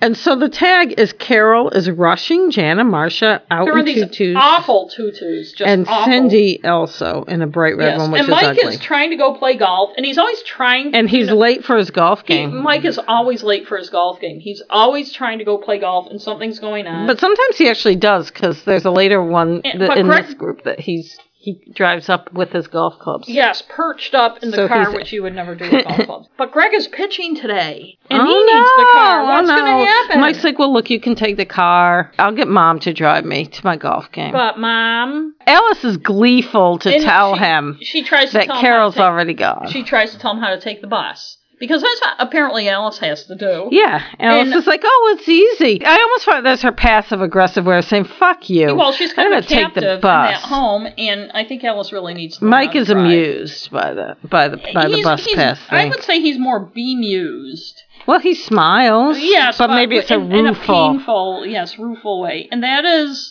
So, my sister Benedict Arnold. This is a good one. It's kind of a Oh classic. yes. Well, the first scene uh, I'm interested because it's the Brady theme, but it has like this paradey type. because Yeah. it's a carny. It's a It's- carnival it's a sound. carny version. Alice and Peter are working on this as a dunking booth. Yes, and Alice does a pretty good carnival barker. Yes. Bobby comes out and th- they test it to see if it works. It doesn't have water in it yet. Yeah. And it's not decorated, but they're testing. They're going through a They're making dry sure that- run. right, haha. The seat thing. Greg stalks into the yard. He's, he's wearing pissed. his. He's wearing wearing his a striped Yes, shirt. he is. And he is pissed. He is pissed. he's holding He a is pissed. basketball, but Yes. he's very upset. In the smoking episode, he didn't play basketball, but now I guess he Oh does. well, you know, and so of course he would walk around with one. Peter. Peter's like "But Greg. Like he, that Peter says, how- greets him, and Greg ignores him. So Peter asks him, "What's what's wrong?"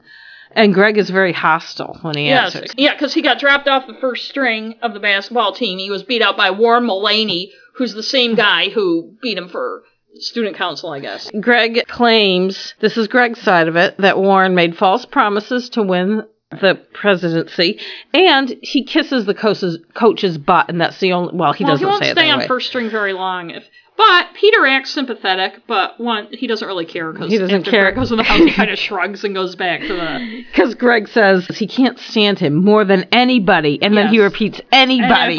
anybody, right?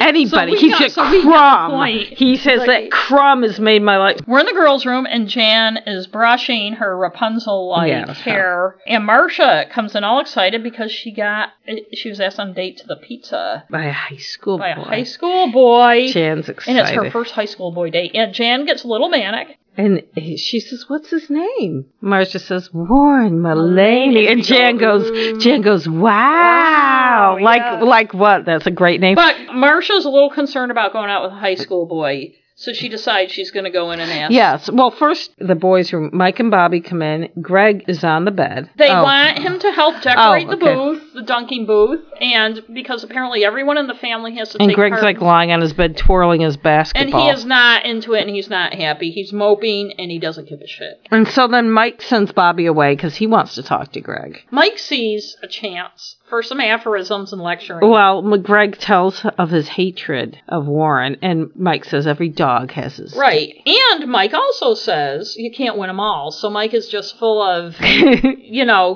cliches. He's he's not bringing his A game to it. Well, you know, I would say if my kid, maybe the kid really is a scumbag, but maybe he's just luckier than Greg I and would- he got you know these what? things, and maybe Greg should start to think maybe it's just that guy won over me because he's better than me at something. I- If I were Mike, I would say to Greg, if Warren isn't shouldn't be on first string, it's going to show pretty soon. So what you need to do is work as hard as you can and be the best team player you can, so the coach will recognize how talented Doesn't you someone are. say something like that No. about him? If he's not, somebody says about Warren, well, he'll find out what he's like or something. I can't remember. But in Anyway. any case, Mike might. But we, then we're back with the girls. Mike has to stop in there to tell them to come help. I noticed the new decor in their bedroom and this scene. I know it was probably there earlier, but I didn't notice it. They have pink wallpaper and white trim. Right, and remember- the butterfly. I like the cat poster better. And in Yes. Lloyd Schwartz's book, he mentions that they let the girls Yes. pick it out, and then the the director of photography was like, "We can't shoot that; it's going to look awful."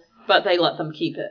So Jan says, and she's a little slightly manic. She's very excited for Yes. Marsha. I think. Do you think mom and dad will let you go out with him? And Marsha says, "Why not? As long as he's nice." She's going to have mom and dad meet him. Yeah, But she he's just- coming over. Yep. But she decides she needs to talk to Greg. Yes, about and so it, she because says- it's a high school. So boy. Jan goes on without her, and Marcia Marcia goes into Greg's room. And Greg is not interested. he's moping. He's a dick because he all he cares about himself is she. She says, Right. "I have a high He's school." very rude to her. and then she's like, "Well, I have a date with a high school boy, and you might know him." And he goes, Every guy in my class is okay, except Ex- for Warren Mullaney. And Marcia just is like, ooh. well, she looks conflicted, but she Yeah, doesn't say she doesn't anything. say anything. And then he says, And Greg says, Greg says, he's at the top of my crumb list, he's at the bottom of my crumb list, and he's every crumb in between. Marcia looks concerned. yeah, and she doesn't tell him, hey, that's the guy, because she's she's quick enough on the uptake to not say anything. Right, Marcia's, Just I kinda- think, the- one of the she she smarter- says, oh, I'm sorry. Both of their acting is pretty good in this. His voice kind of cracks, like he's a, he's Yes. very upset, and not in a fakey way. No, he does a good he is- job, he's and pissed. she looks sympathetic Yes. and like Not kind of like she conflicted. feels bad Right. and says, "I'm sorry Yes. about that," and then she flips her hair and leaves. Yes. And then she goes to talk to Carol. And Carol's like, "Fuck him." well, yeah, Oh, No. she says it's okay. she says it's okay if they meet him. Yeah, and he's And Marcia says, "Well, Greg really hates him," and Carol's like, "Fuck him. That's his problem." She sa- actually says, "That's well, that's his right. problem." Greg doesn't. Thanks. It's not up to I mean, Greg who you Yeah, date. which Yeah, and Carol says it's Greg's problem. It really isn't yours. which was nice. nice, yes. And then they're in the, the room. Marcia's getting ready, and She's I- wearing a very groovy new dress. yeah, it's like red. And blue. Cindy is Cindy's just a numb ass. Cindy's quizzing her quite intensely Ah. about whether she's going to kiss the guy and other stuff. Mar- and she also asked Marcia about wearing two different shoes, and it turns out Marcia's Oh. so nervous she's put two different shoes on. And then we go to Alice in the kitchen. Yeah, she's making a grocery list. And Marcia comes in looking like I don't know if she expects Greg to be hiding under the cupboards or something because she's like looking. I mean, if Greg were in the kitchen, she would see him. But he- Alice says he's at the library. yes. And because Warren Mullaney's coming over to meet Mike and Carol. And so Marcia goes off into the living room thinking that Greg's at the Because library. of the but doorbell. who It's comes weird. walking in? Yes, Marcia- Looking at a book, so we know he's been at the Yes, library. Marcia runs to answer the door, and, and Right as the door. So, what if they have seen each other? no, Warren's ringing the front door, and Greg comes in the back door. But Greg had to come from the street. Yeah, but- and Warren would have pulled up in in front of the my house. in my mind, the lot the which I could be totally wrong. The driveway's on a, like maybe a side street or something. He comes up the driveway. I don't know. All right. Okay. Whatever. Alice tries to distract Greg with pie. Not Then they really. s switch back to the living room with Warren and Marcia, and the other kids are spying from the top of the stairs because they're not allowed to come downstairs unless there's a Apparently reason. not. They, they have to stay Um, there. And Greg is wolfing that pie down. Marcia tells Cindy to get Mike and Carol. Warren comes in, and he's a very handsome blonde lad with a big white smile. Yes, he is. Meanwhile, in the kitchen, Alice is now trying to distract Greg with ice cream. Well, Greg says I need to go upstairs, and Alice is like, "Have some ice cream," and he says, "No." because she forgot to give him ice cream with Yes. pie. And he walks into the living room. Warren and um, Marcia are having some stupid conversation. Uh, history's my worst. my Yes, worst. she's class. kissing up to him and making herself sound dumb because that's how you get boys to like. Sees Warren. Warren's oblivious, but Greg is Yes, fucking I, pissed. Warren is clueless about Greg's. and Greg's like, antipathy. it's like a soap opera scene. Marcia, And Warren's what like- is he doing here? And Warren's like, what? Hi, And Warren's Greg. like, and then Warren's like, Greg, what are you so sore about? With a big smile on his face, and Greg stalks upstairs. Yeah, Greg doesn't even Greg doesn't even like acknowledge Warren. In the meantime, Mike and Carol are coming down the stairs and Greg stalks off and they greet him and everything. They're in the living room later, Mike and Carol, So Carol's talking to her friend Martha and Mike's reading the paper. about the carnival. And you can tell Carol wants to get off the phone, so they do the old thing where Carol Mike signals, pretends to call her from the other room. Mike's very amused. He always is amused when It's she's an old trick, you know. Oh, somebody's calling when me. I have to get off the he's phone. always amused when she's on the phone with her friends that won't shut up. Yeah, Martha's apparently annoying. She's been on the phone to Martha before. Right. She is Aunt Martha, but she also has had Martha before. Right. And Marcia, not to be confused with Martha, comes home and From her she's- date. and she's a little lukewarm about it. Yeah, she said he was so so. He was okay. He's just the same as the boys in junior high, except for he shaves once a month. and And, then she said she was going to ask him to the carnival, but she since she doesn't really think he's that great, uh, she doesn't want to get Greg upset. Right, She's it- thinking of Greg. yes, and she's very being very mature about it. And then, but the next scene we see, And she's in the bathroom wearing the strangest sleepwear I've ever seen in my life. it's not. It's a robe. They it's must a have gotten robe a whole over new her. wardrobe. Yeah, okay. It's a robe over her. her And Greg gown. basically orders her to. Yes, not he go comes out. in. She's brushing her teeth, and she's she and is she's about to fucking tell pissed. him. Well, she's about to tell Yes. him because she goes, "I have something I want to say to you," and he goes, "Well, I have something I want to say to you." Yeah, and, hi- and I his forbid bombastic- you. Yes, and he- she is so pissed when she's brushing her teeth after she's yeah. extremely pissed. And he she's calls just her like, Ben- he calls her Miss Benedict Arnold. oh yeah, she's like, fuck you. yeah, and he orders her not. So she wasn't going to go out with him if he Yeah. just let her say what she was going to say. But I would do the same thing. I'd be like, fuck you, buddy. Yeah. So the next morning, the kids are arguing about Yes, their there's a- fucking lunches. Yes, there's a frenzied lunch preparation going on with Carol, Alice, and the four younger kids. Meanwhile, Greg and Marcia are sitting silently at the kitchen table. glaring while they eat. And Greg asked her if she thought about what he said. Like he's her fucking father or something. And I noticed in the background they have green paper towel that matches the. the avocado. Yes. And Anyway. Marcia, Marcia says she's going to ask him to go to the carnival, and not only, but Yeah. she's also going to ask him to come over and Yeah. do help her with her homework And the main reason she's doing that is because Greg told her not to because Right. she wasn't going to do 'Cause she it. wasn't gonna- she and tells Carol- him. She's like, I wasn't going to do it, but And meanwhile, the kids had been chewed out, but Carol comes back in and says, What is this? A shouting match? Well, duh, obviously. They're both shouting at each other. And Mike needs to. Yes, lecture. it's a lecture time, a double a double team lecture. Yes. They're like, Marcia, you're going to be late for school. Yeah. Greg's the one they need to lecture. So they tell Greg that Marcia can invite anyone over as long as they approve. Well, Carol says, It's not for you to tell Marcia who she can and can't go Yes, out with. that's true. And Mike says, It's Marcia's home, too.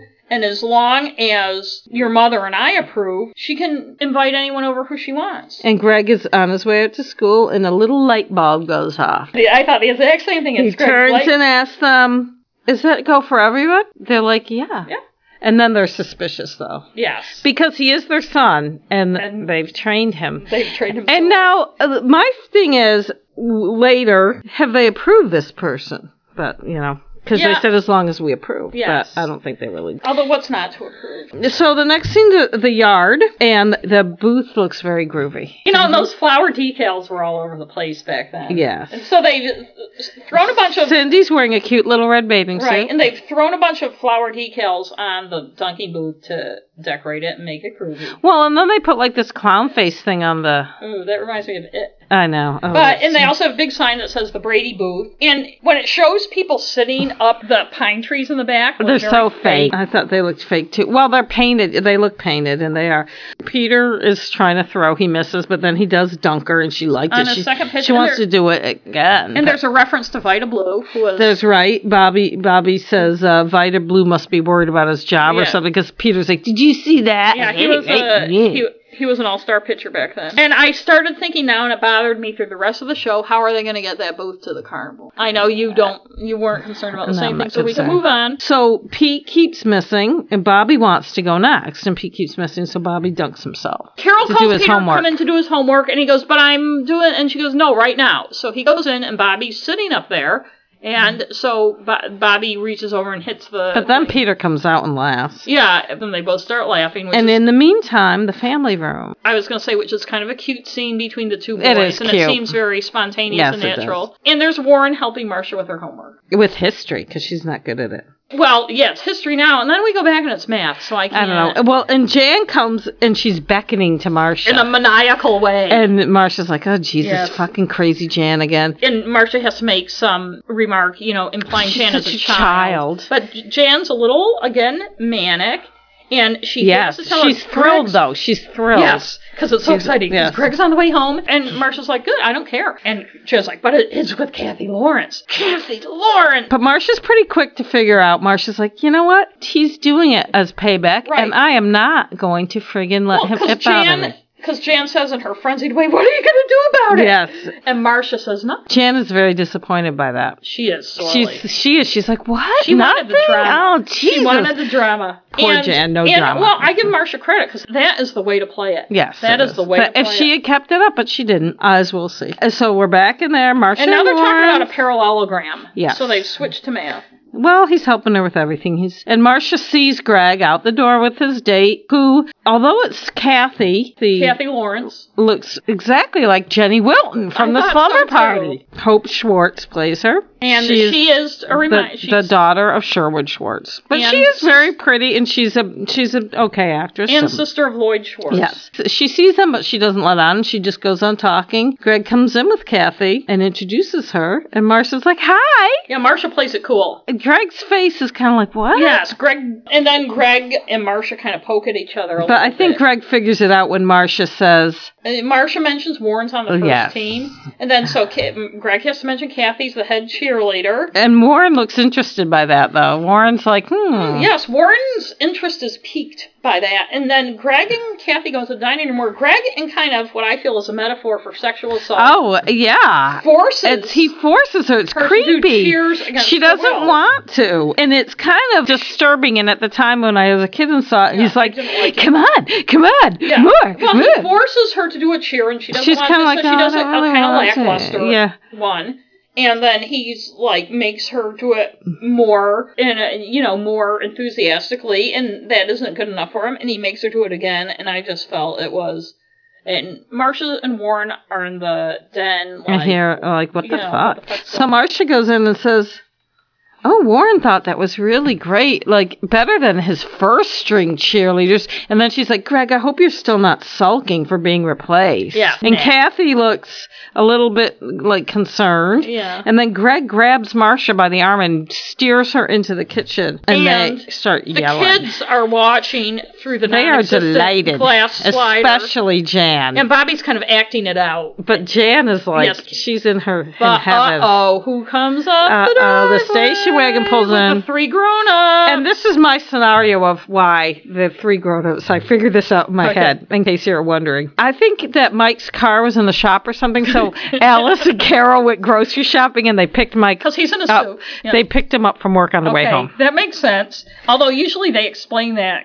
In case we're wondering, so Mike's going to put his foot down. So he and Carol both dump all the groceries on Alice, all three bags of groceries. And then Peter just stands there and doesn't help her. Yes. I, I'm assuming he did. So they are off to lecture in the den. and you know, Mike is uh, as usual the main lecturer. But Well, uh, Carol, yeah, and they're like, hey, we're going in the den, and they're both like, we have guests, and they're like, they can wait. yeah. And they are mad. And Mike has pointed out that they've involved other people. Yes, and yes. That they're using I thought that the lecture was good in that they did tell them, you know, you can't just use people like and that. Marcia says, "What do you mean using?"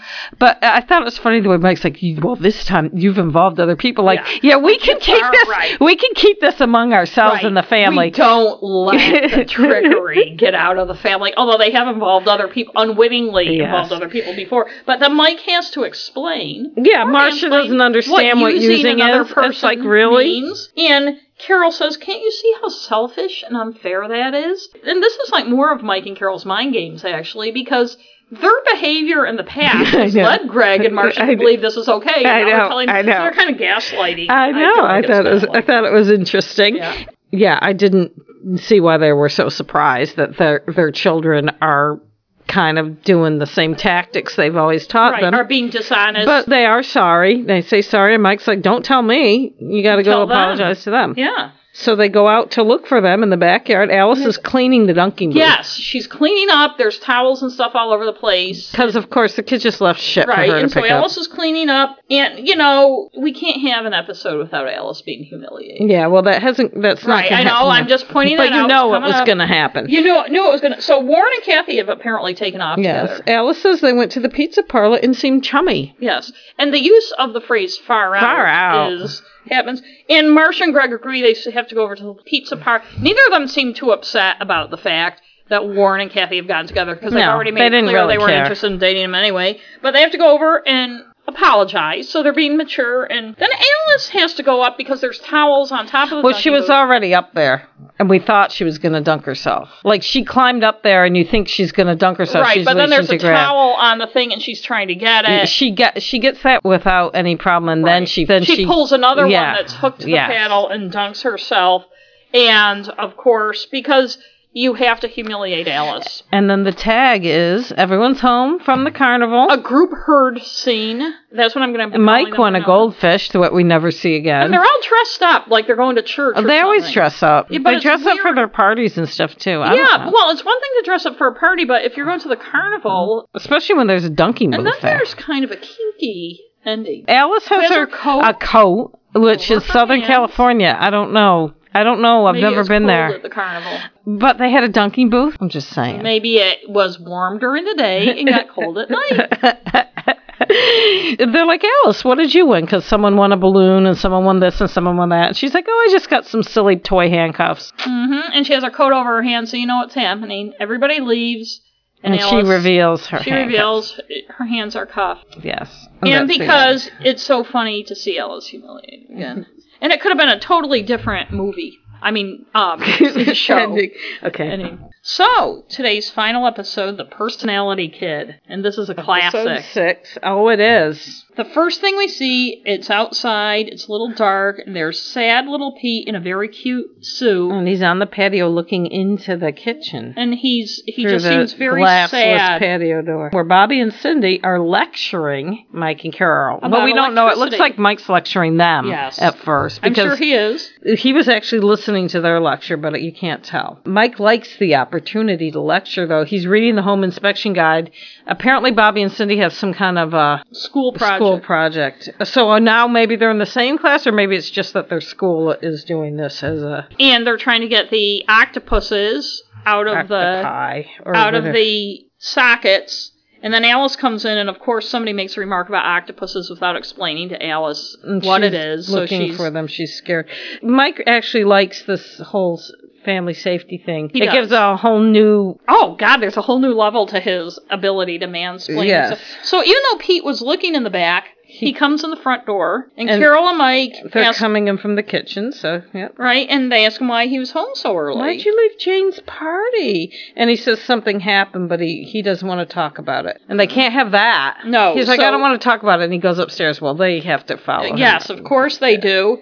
And he says it wasn't that something happened; it's that nothing happened. No one talked to him except for one kid who told him he had no personality. Mike kind of lectures a little and says, "Yeah, so you had a crummy time at the party, you know, just like your pop used to have, kind of, you know, like." It, That's and like how that Carol helps. makes a remark that you really don't believe that she sometimes had crummy parties too. Luncheons. Well, her luncheons with ladies. Oh, luncheons with ladies. That's and right, uh, yeah. they said he'll feel better in the morning, which he's not really No, buying. she's not. And back in the kitchen, Bobby and Cindy are um, still messing around with electricity, and Alice is um And it's the next morning because 'cause- Mike's going to play golf. right. And and Alice says she dreamed about octopuses, and then she says octopuses, which I don't know. Octopi. know. Um, no, but Mike is a, as usual rushing out to play golf, Oh. he always is on Saturday. and they want to uh, have a fire drill. and He's Mike's like, always yeah, yeah, yeah. thwarted. When I get he back, is always thwarted when he wants to play Yeah. golf. He's But like, yes, "When I get apparently back." he does get to go play. so now we're back in the boys' room, and Peter i- is on the bed, and Greg is wearing The This- striped shirt. no, no. he is wearing this really groovy lavender outfit. He's got a, like a lavender shirt and purple pants. Yeah, It's all purple. And Peter tells Greg He first he won't tell him. Yes. Then he says he hasn't got something that everyone else has a personality. And Greg's response?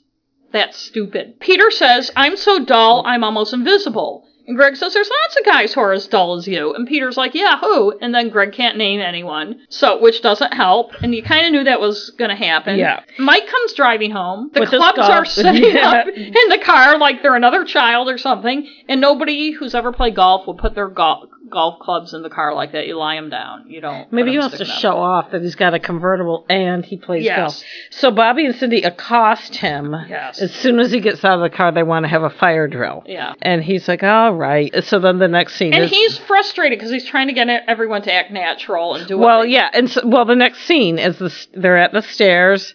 Mike is at the bottom with his whistle because Bobby and Cindy gave him this whistle, which he loves. Um, he's timing everybody, Mm-hmm. Yes. to see how quickly they can get out into the backyard. Yes. And so they all run out to the back. Screaming, of course, they screaming. can't run They down come the running stairs down the without stairs screaming. screaming. They all run out there. Peter's not there, but nobody at that moment remarks the fact that he's They not there. laugh at Alice though. Well, yeah, she has a raw chicken, and she says, "Well, you wanted us to act naturally." Yeah, and do what- because Mike's telling people, yeah, like. you and then said, Carol goes, "Oh, Alice! like, Oh, she's Alice, you ridiculous! stupid I know idiot." you stupid shit." and there's no Peter. and Peter's not there. Uh, um, Marcia told Marcia him, says, "Wh- "You know, where's Peter?" Bobby says, "Mom told me he could stay upstairs," and he's moping in his room. So Greg tells the other kids what's wrong with Peter. He thinks he's dull. And the girls want to help. And then Greg and Bobby take off. Yeah, and the girls are like, "What can we do?" How? Oh, Greg. Oh, I'm sorry. Greg gives a Mike-like statement. About you have to be careful about what you say because it can hurt someone's feelings. Because some Yes. kid told him he was dull. Yes. So that means you have to be careful what you say because that can hurt someone's feelings. And Marcia, after Greg That's leaves, kinda Marcia's news. like, Yeah. if what you can say can hurt your feelings, maybe it can help. And so she has a plan. Yes, she does. And the next day, they show Peter coming into the yard. Yeah. Marcia and Kathy, the cheerleader, Who who- are apparently now friends. well, maybe they're. I figure they became friends after she Yes. apologized. And Marcia warns Kathy that Peter is pretty sharp, yeah. So you, which is a first. I know. I know. and to Not um, to be too obvious. yes, and Kathy really. so we plays know it they've up. got something Yeah, planned. they- but they- Kathy is is pretty freaking obvious. And they right, and they cajole Peter into Yes. telling them about this potato people movie, and Kathy is really pouring it on, and she, for instance, And tells him he's that. eating it up, though. He it's working. Well, he- it's yeah, actually he's working reluctant- very well. He's reluctant at first, and she tells, "Well, men are very easy to flatter." And she tells him, for instance, attractive boys I know. aren't usually so, so. considerate. Yeah. Oh no, she says you're considerate. and attractive boys aren't you- usually so interesting. Oh no, I thought she said nice. Well, she tells him that. too. Oh. When he's describing the movie, she says, "Oh, it sounds so exciting." I know she's Oh, laying man, it on. sounds so she's scary. laying it Everyone on is eating something. it up. The fact that he's younger and stuff. Yes. It's not that big a deal. It's actually working, which uh, you know. And he starts kind of acting it out. he's Yeah, getting very he's animated because getting- he's a cute little and, guy. and, with uh, a per- you know, I felt bad because they weren't being totally insincere. I no, mean, they weren't. just but like him. as but you know, stupid when ass, stuff. Yep. And what happens? stupid ass Cindy comes in, Cindy. ignoring all the cues. Because Peter's high behind the chair. Yes, 'cause hi- he's acting Peter's out acting something out. in the movie, so she doesn't see him right away. And she says, But Marsh- "Did Kathy trick him yet?" But before that, Marcia and Kathy, Right, they're like waving. cueing at her, and Right. she totally ignores it. And ah, Peter comes out from behind And the it's chair. very sad. Kathy and Marcia are like, we were just trying to make you feel better, and they feel bad. They do feel bad because they weren't They like him. I know. am sure. And, he, and so Peter's in his room, and he looks at the mirror and he says, "Mirror, mirror on the wall, Aw. who's the dullest of them all?" Mike and Carol are sitting on the couch in the living room playing. I cannot I think understand. they're doing a jigsaw. puzzle. I thought it was a jigsaw puzzle at first, but it's some kind of thing with tiles because they're doing it Maybe later they're in the playing kitchen. mahjong. I don't know how mahjong is, but It's maybe like th- tiles. It looks kind of like dominoes and stuff. I, didn't Ma- I really think look that's at what they're yeah, playing. So they're playing mahjong, like a couple of Old you know la- old ladies. ladies at a senior center. And the- Penny calls. yes. Carol answers the phone. It's Peggy asking for Peter, so they call him down and She invites him to a party, and he goes, "Well, let me check." And then he holds the phone, dum da dum da dum, and then he gets back on and tells her no. And Carol and Mike are a little flummoxed. they're and- like, "Why'd you do that?" And she says, you know, if you're as dull as you think you are, why would a girl invite you to a party? so then Mike and Carol give him a lecture. He gets a double barrel lecture. Carol accuses him of feeling sorry for himself Mm-hmm. And enjoying it. enjoying it, Enjoying which it. people do. yes. And Mike is a little harsher. and Mike told him, says, "You know what? If you don't like your personality, change, Change it. Stop moping So, around. as usual, he takes it totally wrong because Mike's lectures always get taken well, wrong. you don't say if you don't like your personality, change it. What you do is try to find ways to build the kid's self-esteem Yeah, uh, and well, let him be who he is. I know. And this episode, as I'm sure you noticed, has many parallels to Jan's wig, the Jan wig I know. episode. It does. Although It does. it's it's kinder and gentler and a little poignant rather than Crazy. teetering on the edge of hysteria. and so, So- Pete's in his room and he turns on the little TV that they suddenly have. yeah. Well, I noticed it in an earlier scene. I'm like, "What's that thing in Yes, the 'cause foreground?" Whenever you see something you've never seen before, like Greg's varsity Yeah. jacket, He's watching some old weird movie, drama Kiss with Me. British people. kiss me, kiss me, you suave hypnotical charmer.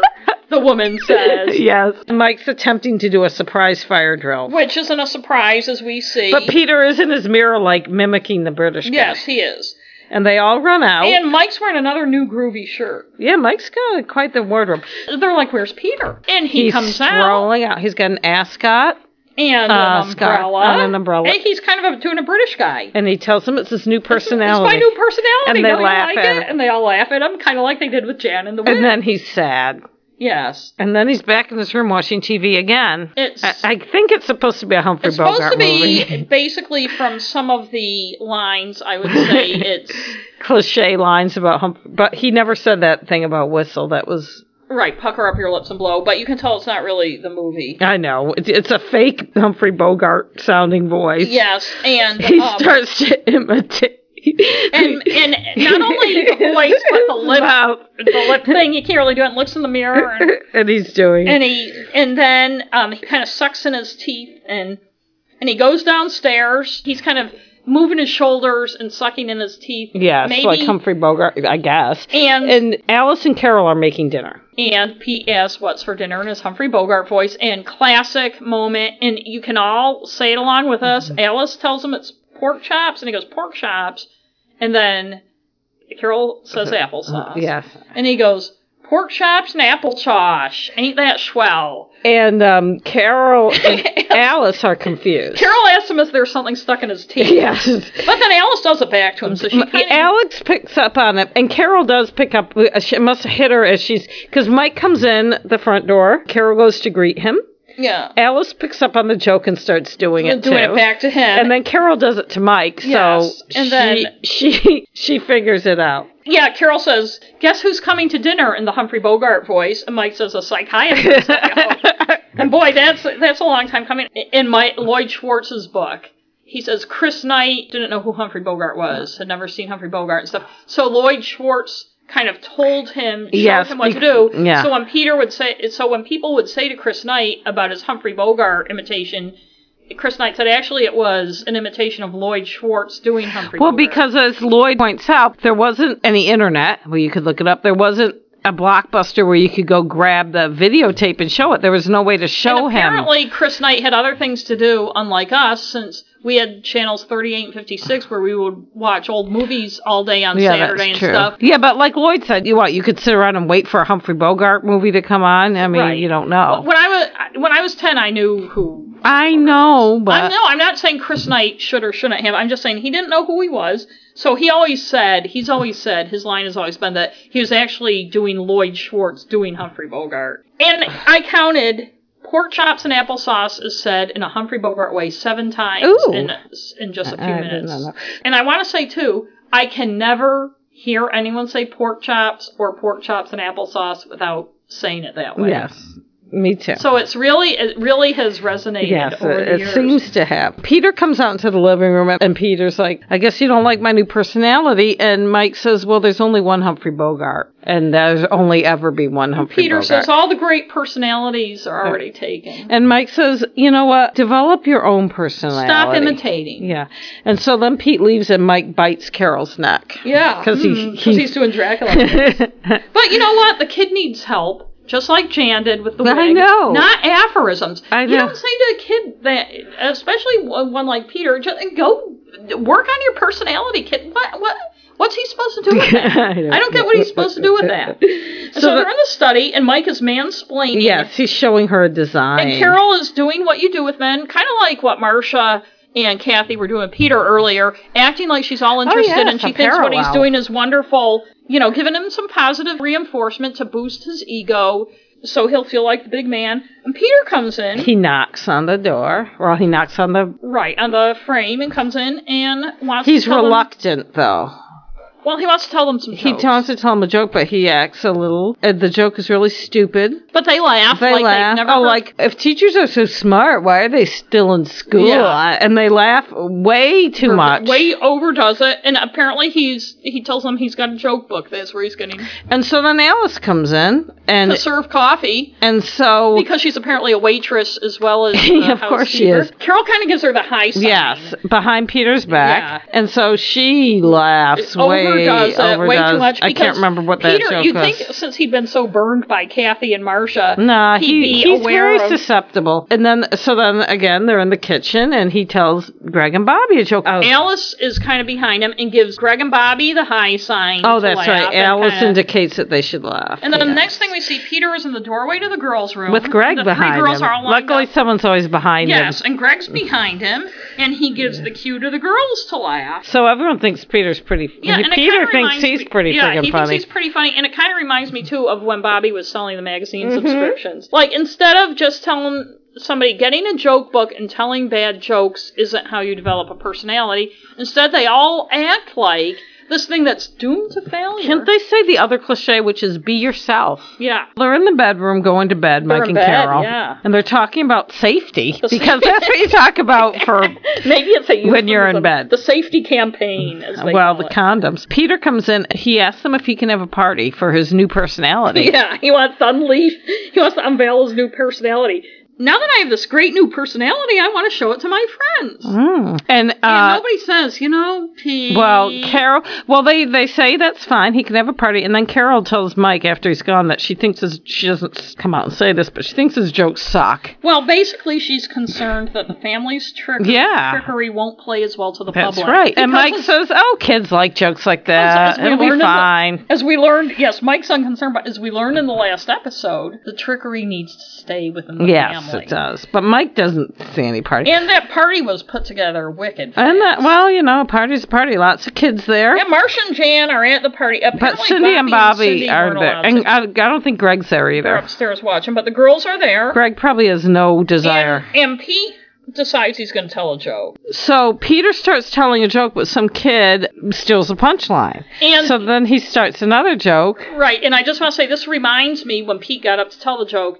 It reminds me of the equivalent of Jan having him introduce her. I know, I at- know. when she was wearing Yes. the wig. So and he the get- adults are in the kitchen and they think he's killing. They're playing mahjong again. yes, they think the audience is just eating. They're him like, up. wow, they really think Peter's funny because Peter's telling another joke, and every time he tells a joke, somebody steals Yes. the line. And somebody knows the punchline, so they're all laughing at the other kids. Peter comes in the kitchen and he's a little upset and he tells them that people keep stealing his punchlines. Uh, Yes. They make him uh, man up and go back. Yeah, out he there. goes back out there. He sulks on the steps. And a very pretty, a very pretty girl comes over and says, "Why are you sitting here?" all a very alone?" pretty girl of Oh, That's color. what you. That's what you did at Peggy's party last week. And she tells him. he's So very- we learn that he did. That's why that he, he was sulking. he was by or he himself. was sit, being by himself. well, maybe it's after and that, the kid told him he had no. Oh, maybe, personality. maybe. But she tells him he's nice, which he is, and he tells her, "No, I'm dull. I'm dull." And then she goes, "No, you're not. You're nice." And then she gets another girl to come over, And soon he's surrounded They're by all five gathering girls. around him, listening to him talk about how dull he is. And I have to say, girls love a sweet boy. I know men like to say that women don't want a nice guy, they want the bad boy, blah, blah, blah. Women love a sweet guy. I think He's very sweet. some guys think they're nice guys and they're not. Well, Mike and Carol and Alice look on proudly when he's surrounded by these five girls, and Mike says he has a harem. Yep. So nice. And then, but what happens? Bobby blows the whistle. Bobby and Cindy decide to have a fire drill, and Peter doesn't seem very upset by that. I would have been pissed. Yeah, because My fucking up. party. But I think Peter sees, well, you know, they're just going to go outside and come back in. Peter mentions that he has five friends at the party, and my Mike or Carol says, but you, there's 11 kids here. And Pete says, well, who counts the boys? That's right. So he's going to become a ladies' man. That's going to be his personality. and the tag is. Mike, go, well, then Mike goes, he's a chip off the old block, and Carol goes, since when?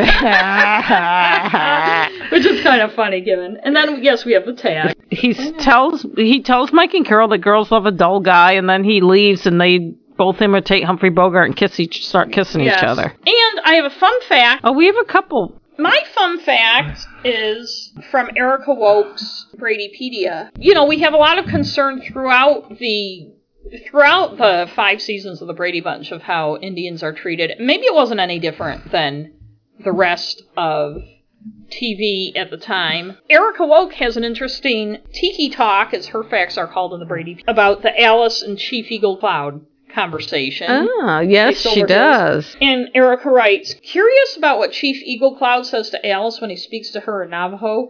And actually, that conversation goes back and forth. Alice is kind of looking at him dumbly, and he says several things. Actually, he isn't speaking Navajo at all. He's speaking Mohawk.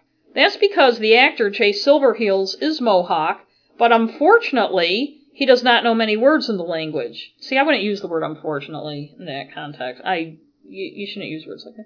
Most likely, the director told him to say something quote unquote Indian as long as it sounded good. So the only word he says in Navajo is Ya'ati, which is indeed hello. But then he switches to Mohawk and says, Where are you going, woman? I am an Indian. Where are you going? I love you. Little did Alice know he was professing his love for her. And a big thanks to Brian Mar- Maricall, she says, for the translation. Yes, I thought they were supposed to be Hopi too, not Navajo. Yeah, and I and I looked it up, and the Navajo and Hopi tribes. This is according to something I don't know on Google. The Navajo and Hopi tribes have occupied the same territory for centuries, though Navajos tended to be nor- more nomadic sheep herders, and Hopis mostly resided in three mesas towering above the surrounding desert. So I don't think they're the same. Right. Jimmy Jimmy Uh, the little Indian boy said he was Hopi. Yeah. So I I think maybe Erica just got it wrong in her fun fact, and it's not Navajo. I it's mean, they're Hopi. from the same area. And Um, maybe the greeting was Navajo because obviously the people who put that show together didn't feel Oh, that that's anybody true. watching was going to know Well, Navajo Bobby said from how, Hopi, no? from Mohawk, from Micmac, from Passamaquoddy. So, so I have a couple things about Jay Silverheels. okay, Jay Silverheels is the actor, like we mentioned, who plays the grandfather you just talked about. He played Tonto on The Lone Ranger, and in Lloyd Schwartz's book, he said he was very excited to meet him. And Lloyd was. Lloyd was, yes. So I'm going to just quote him. We were lucky to have Jay Silverheels as a guest star. As Tonto on The Lone Ranger, he was always one of my favorite actors. For some reason, I have always liked the sidekick better than the heroes. Just as with Don Drysdale, I had the opportunity to clear up something that had always bothered me, and I can't remember what he had to clear up with Yeah, it Don was some. Drysdale. It was some pitching game thing. that we don't care about. I asked him, when you played Tonto, you had the greatest hmm and hmm kimosabe. It was so wise. Could you tell me what that looked like in the script? Was it hmm or mm or something else? He said it was never in the script at all. They would usually have a line I thought was stupid, so I just replaced it with hmm. so he was kind of the Bob Reed of the Lone Ranger. And the other thing I wanted to read about him, no, this was from the Brady Bunch book by Andrew Edelstein and Frank Levis. They say about Jay Silverheels, he was born, they think 1919, died in 1980. He was born in Ontario on Canada's Six Nations Indian Reservation, the son of a Mohawk chief. He played Tonto to Clayton Moore's Lone Ranger from 1949 to 57 on TV. An occasional episodic series guest star afterward, he eventually spoke out against the media's misguided portrayal of Native Americans. Then, after turning to horse breeding and racing, he began a second career as a professional harness racer. He must have been old when he started that. His son Jay Jr. became a TV cartoon vocal artist. So I thought it was funny that he beca- he became uh, you know an activist kind of.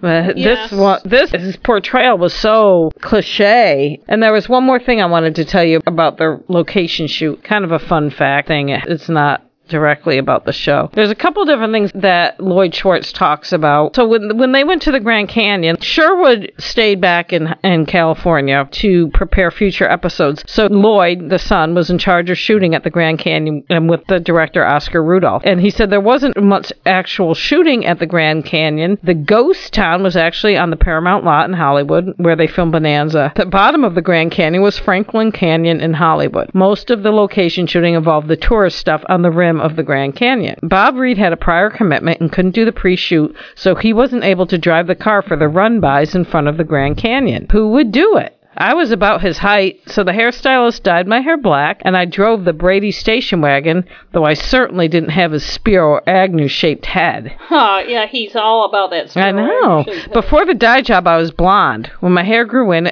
I was suddenly redhead and stayed that way until most of my hair is receded all the way off my head. I can't scientifically explain my hair turning red. Maybe Bob Reed could. He says events can happen that put things into perspective. I was with Florence and the six kids in an elevator at the Bright Angel Lodge at the Grand Canyon. A woman stepped in and saw she was surrounded by the cast of our situation comedy. She was so knocked out she could hardly speak. After looking at all of us, she turned to Florence and said, I can't believe it, Shirley. I just love your show and all you kids, too. I just love the Partridge family. And then she turned to me, mistaking me for Dave Madden. And Reuben, you're my favorite. When the elevator door opened, Bob Reed happened to be there and overheard the woman's mistake. He corrected it, saying, Madam, you were talking about the Partridge family. We are the Brady Bunch. They sing, we act. I think that was the only time I appreciated anything Bob said. that's just like, Reuben, you're my favorite. I just think that's funny. he does. There's a picture of him, although he did kind of resemble Dave Madden, except younger. He has red, kind of reddish hair, and uh, you know, has that look. I know. One Okay. thing that kind of bugs me is so they drove all that way to the Grand Canyon just to They take probably f- they probably flew. or they went all the way to the Grand Canyon just to take establishing shots. Apparently, maybe it was some kind of perk. So next week we start with episode 7 of season 3, Juliet is the Sun. Season three, episode eight, and now a word from our sponsor. Season 3 episode 9, The Private Ear. I like that one. Season three, episode ten. her sister's shadow. Oh, and that. Season 3, episode 11, Click. Season 3, episode 12. Mm. Getting Davy Jones. Uh, I feel a special celebrity guest star coming on. uh, And if you want to talk to us, we have a Gmail account, groovytubepodcast at gmail.com. You can find us on Twitter and Facebook, GroovyTube Podcast or GroovyTube Pod, Pod on on Twitter. Twitter. Yep. And our website is GroovyTube Two Podcast. podcast. We have an Instagram account and we post screenshots with the captions of exciting moments in the Yes. shows. Can you think of anything else? No. Thanks We- for listening. Thank you. Stay groovy.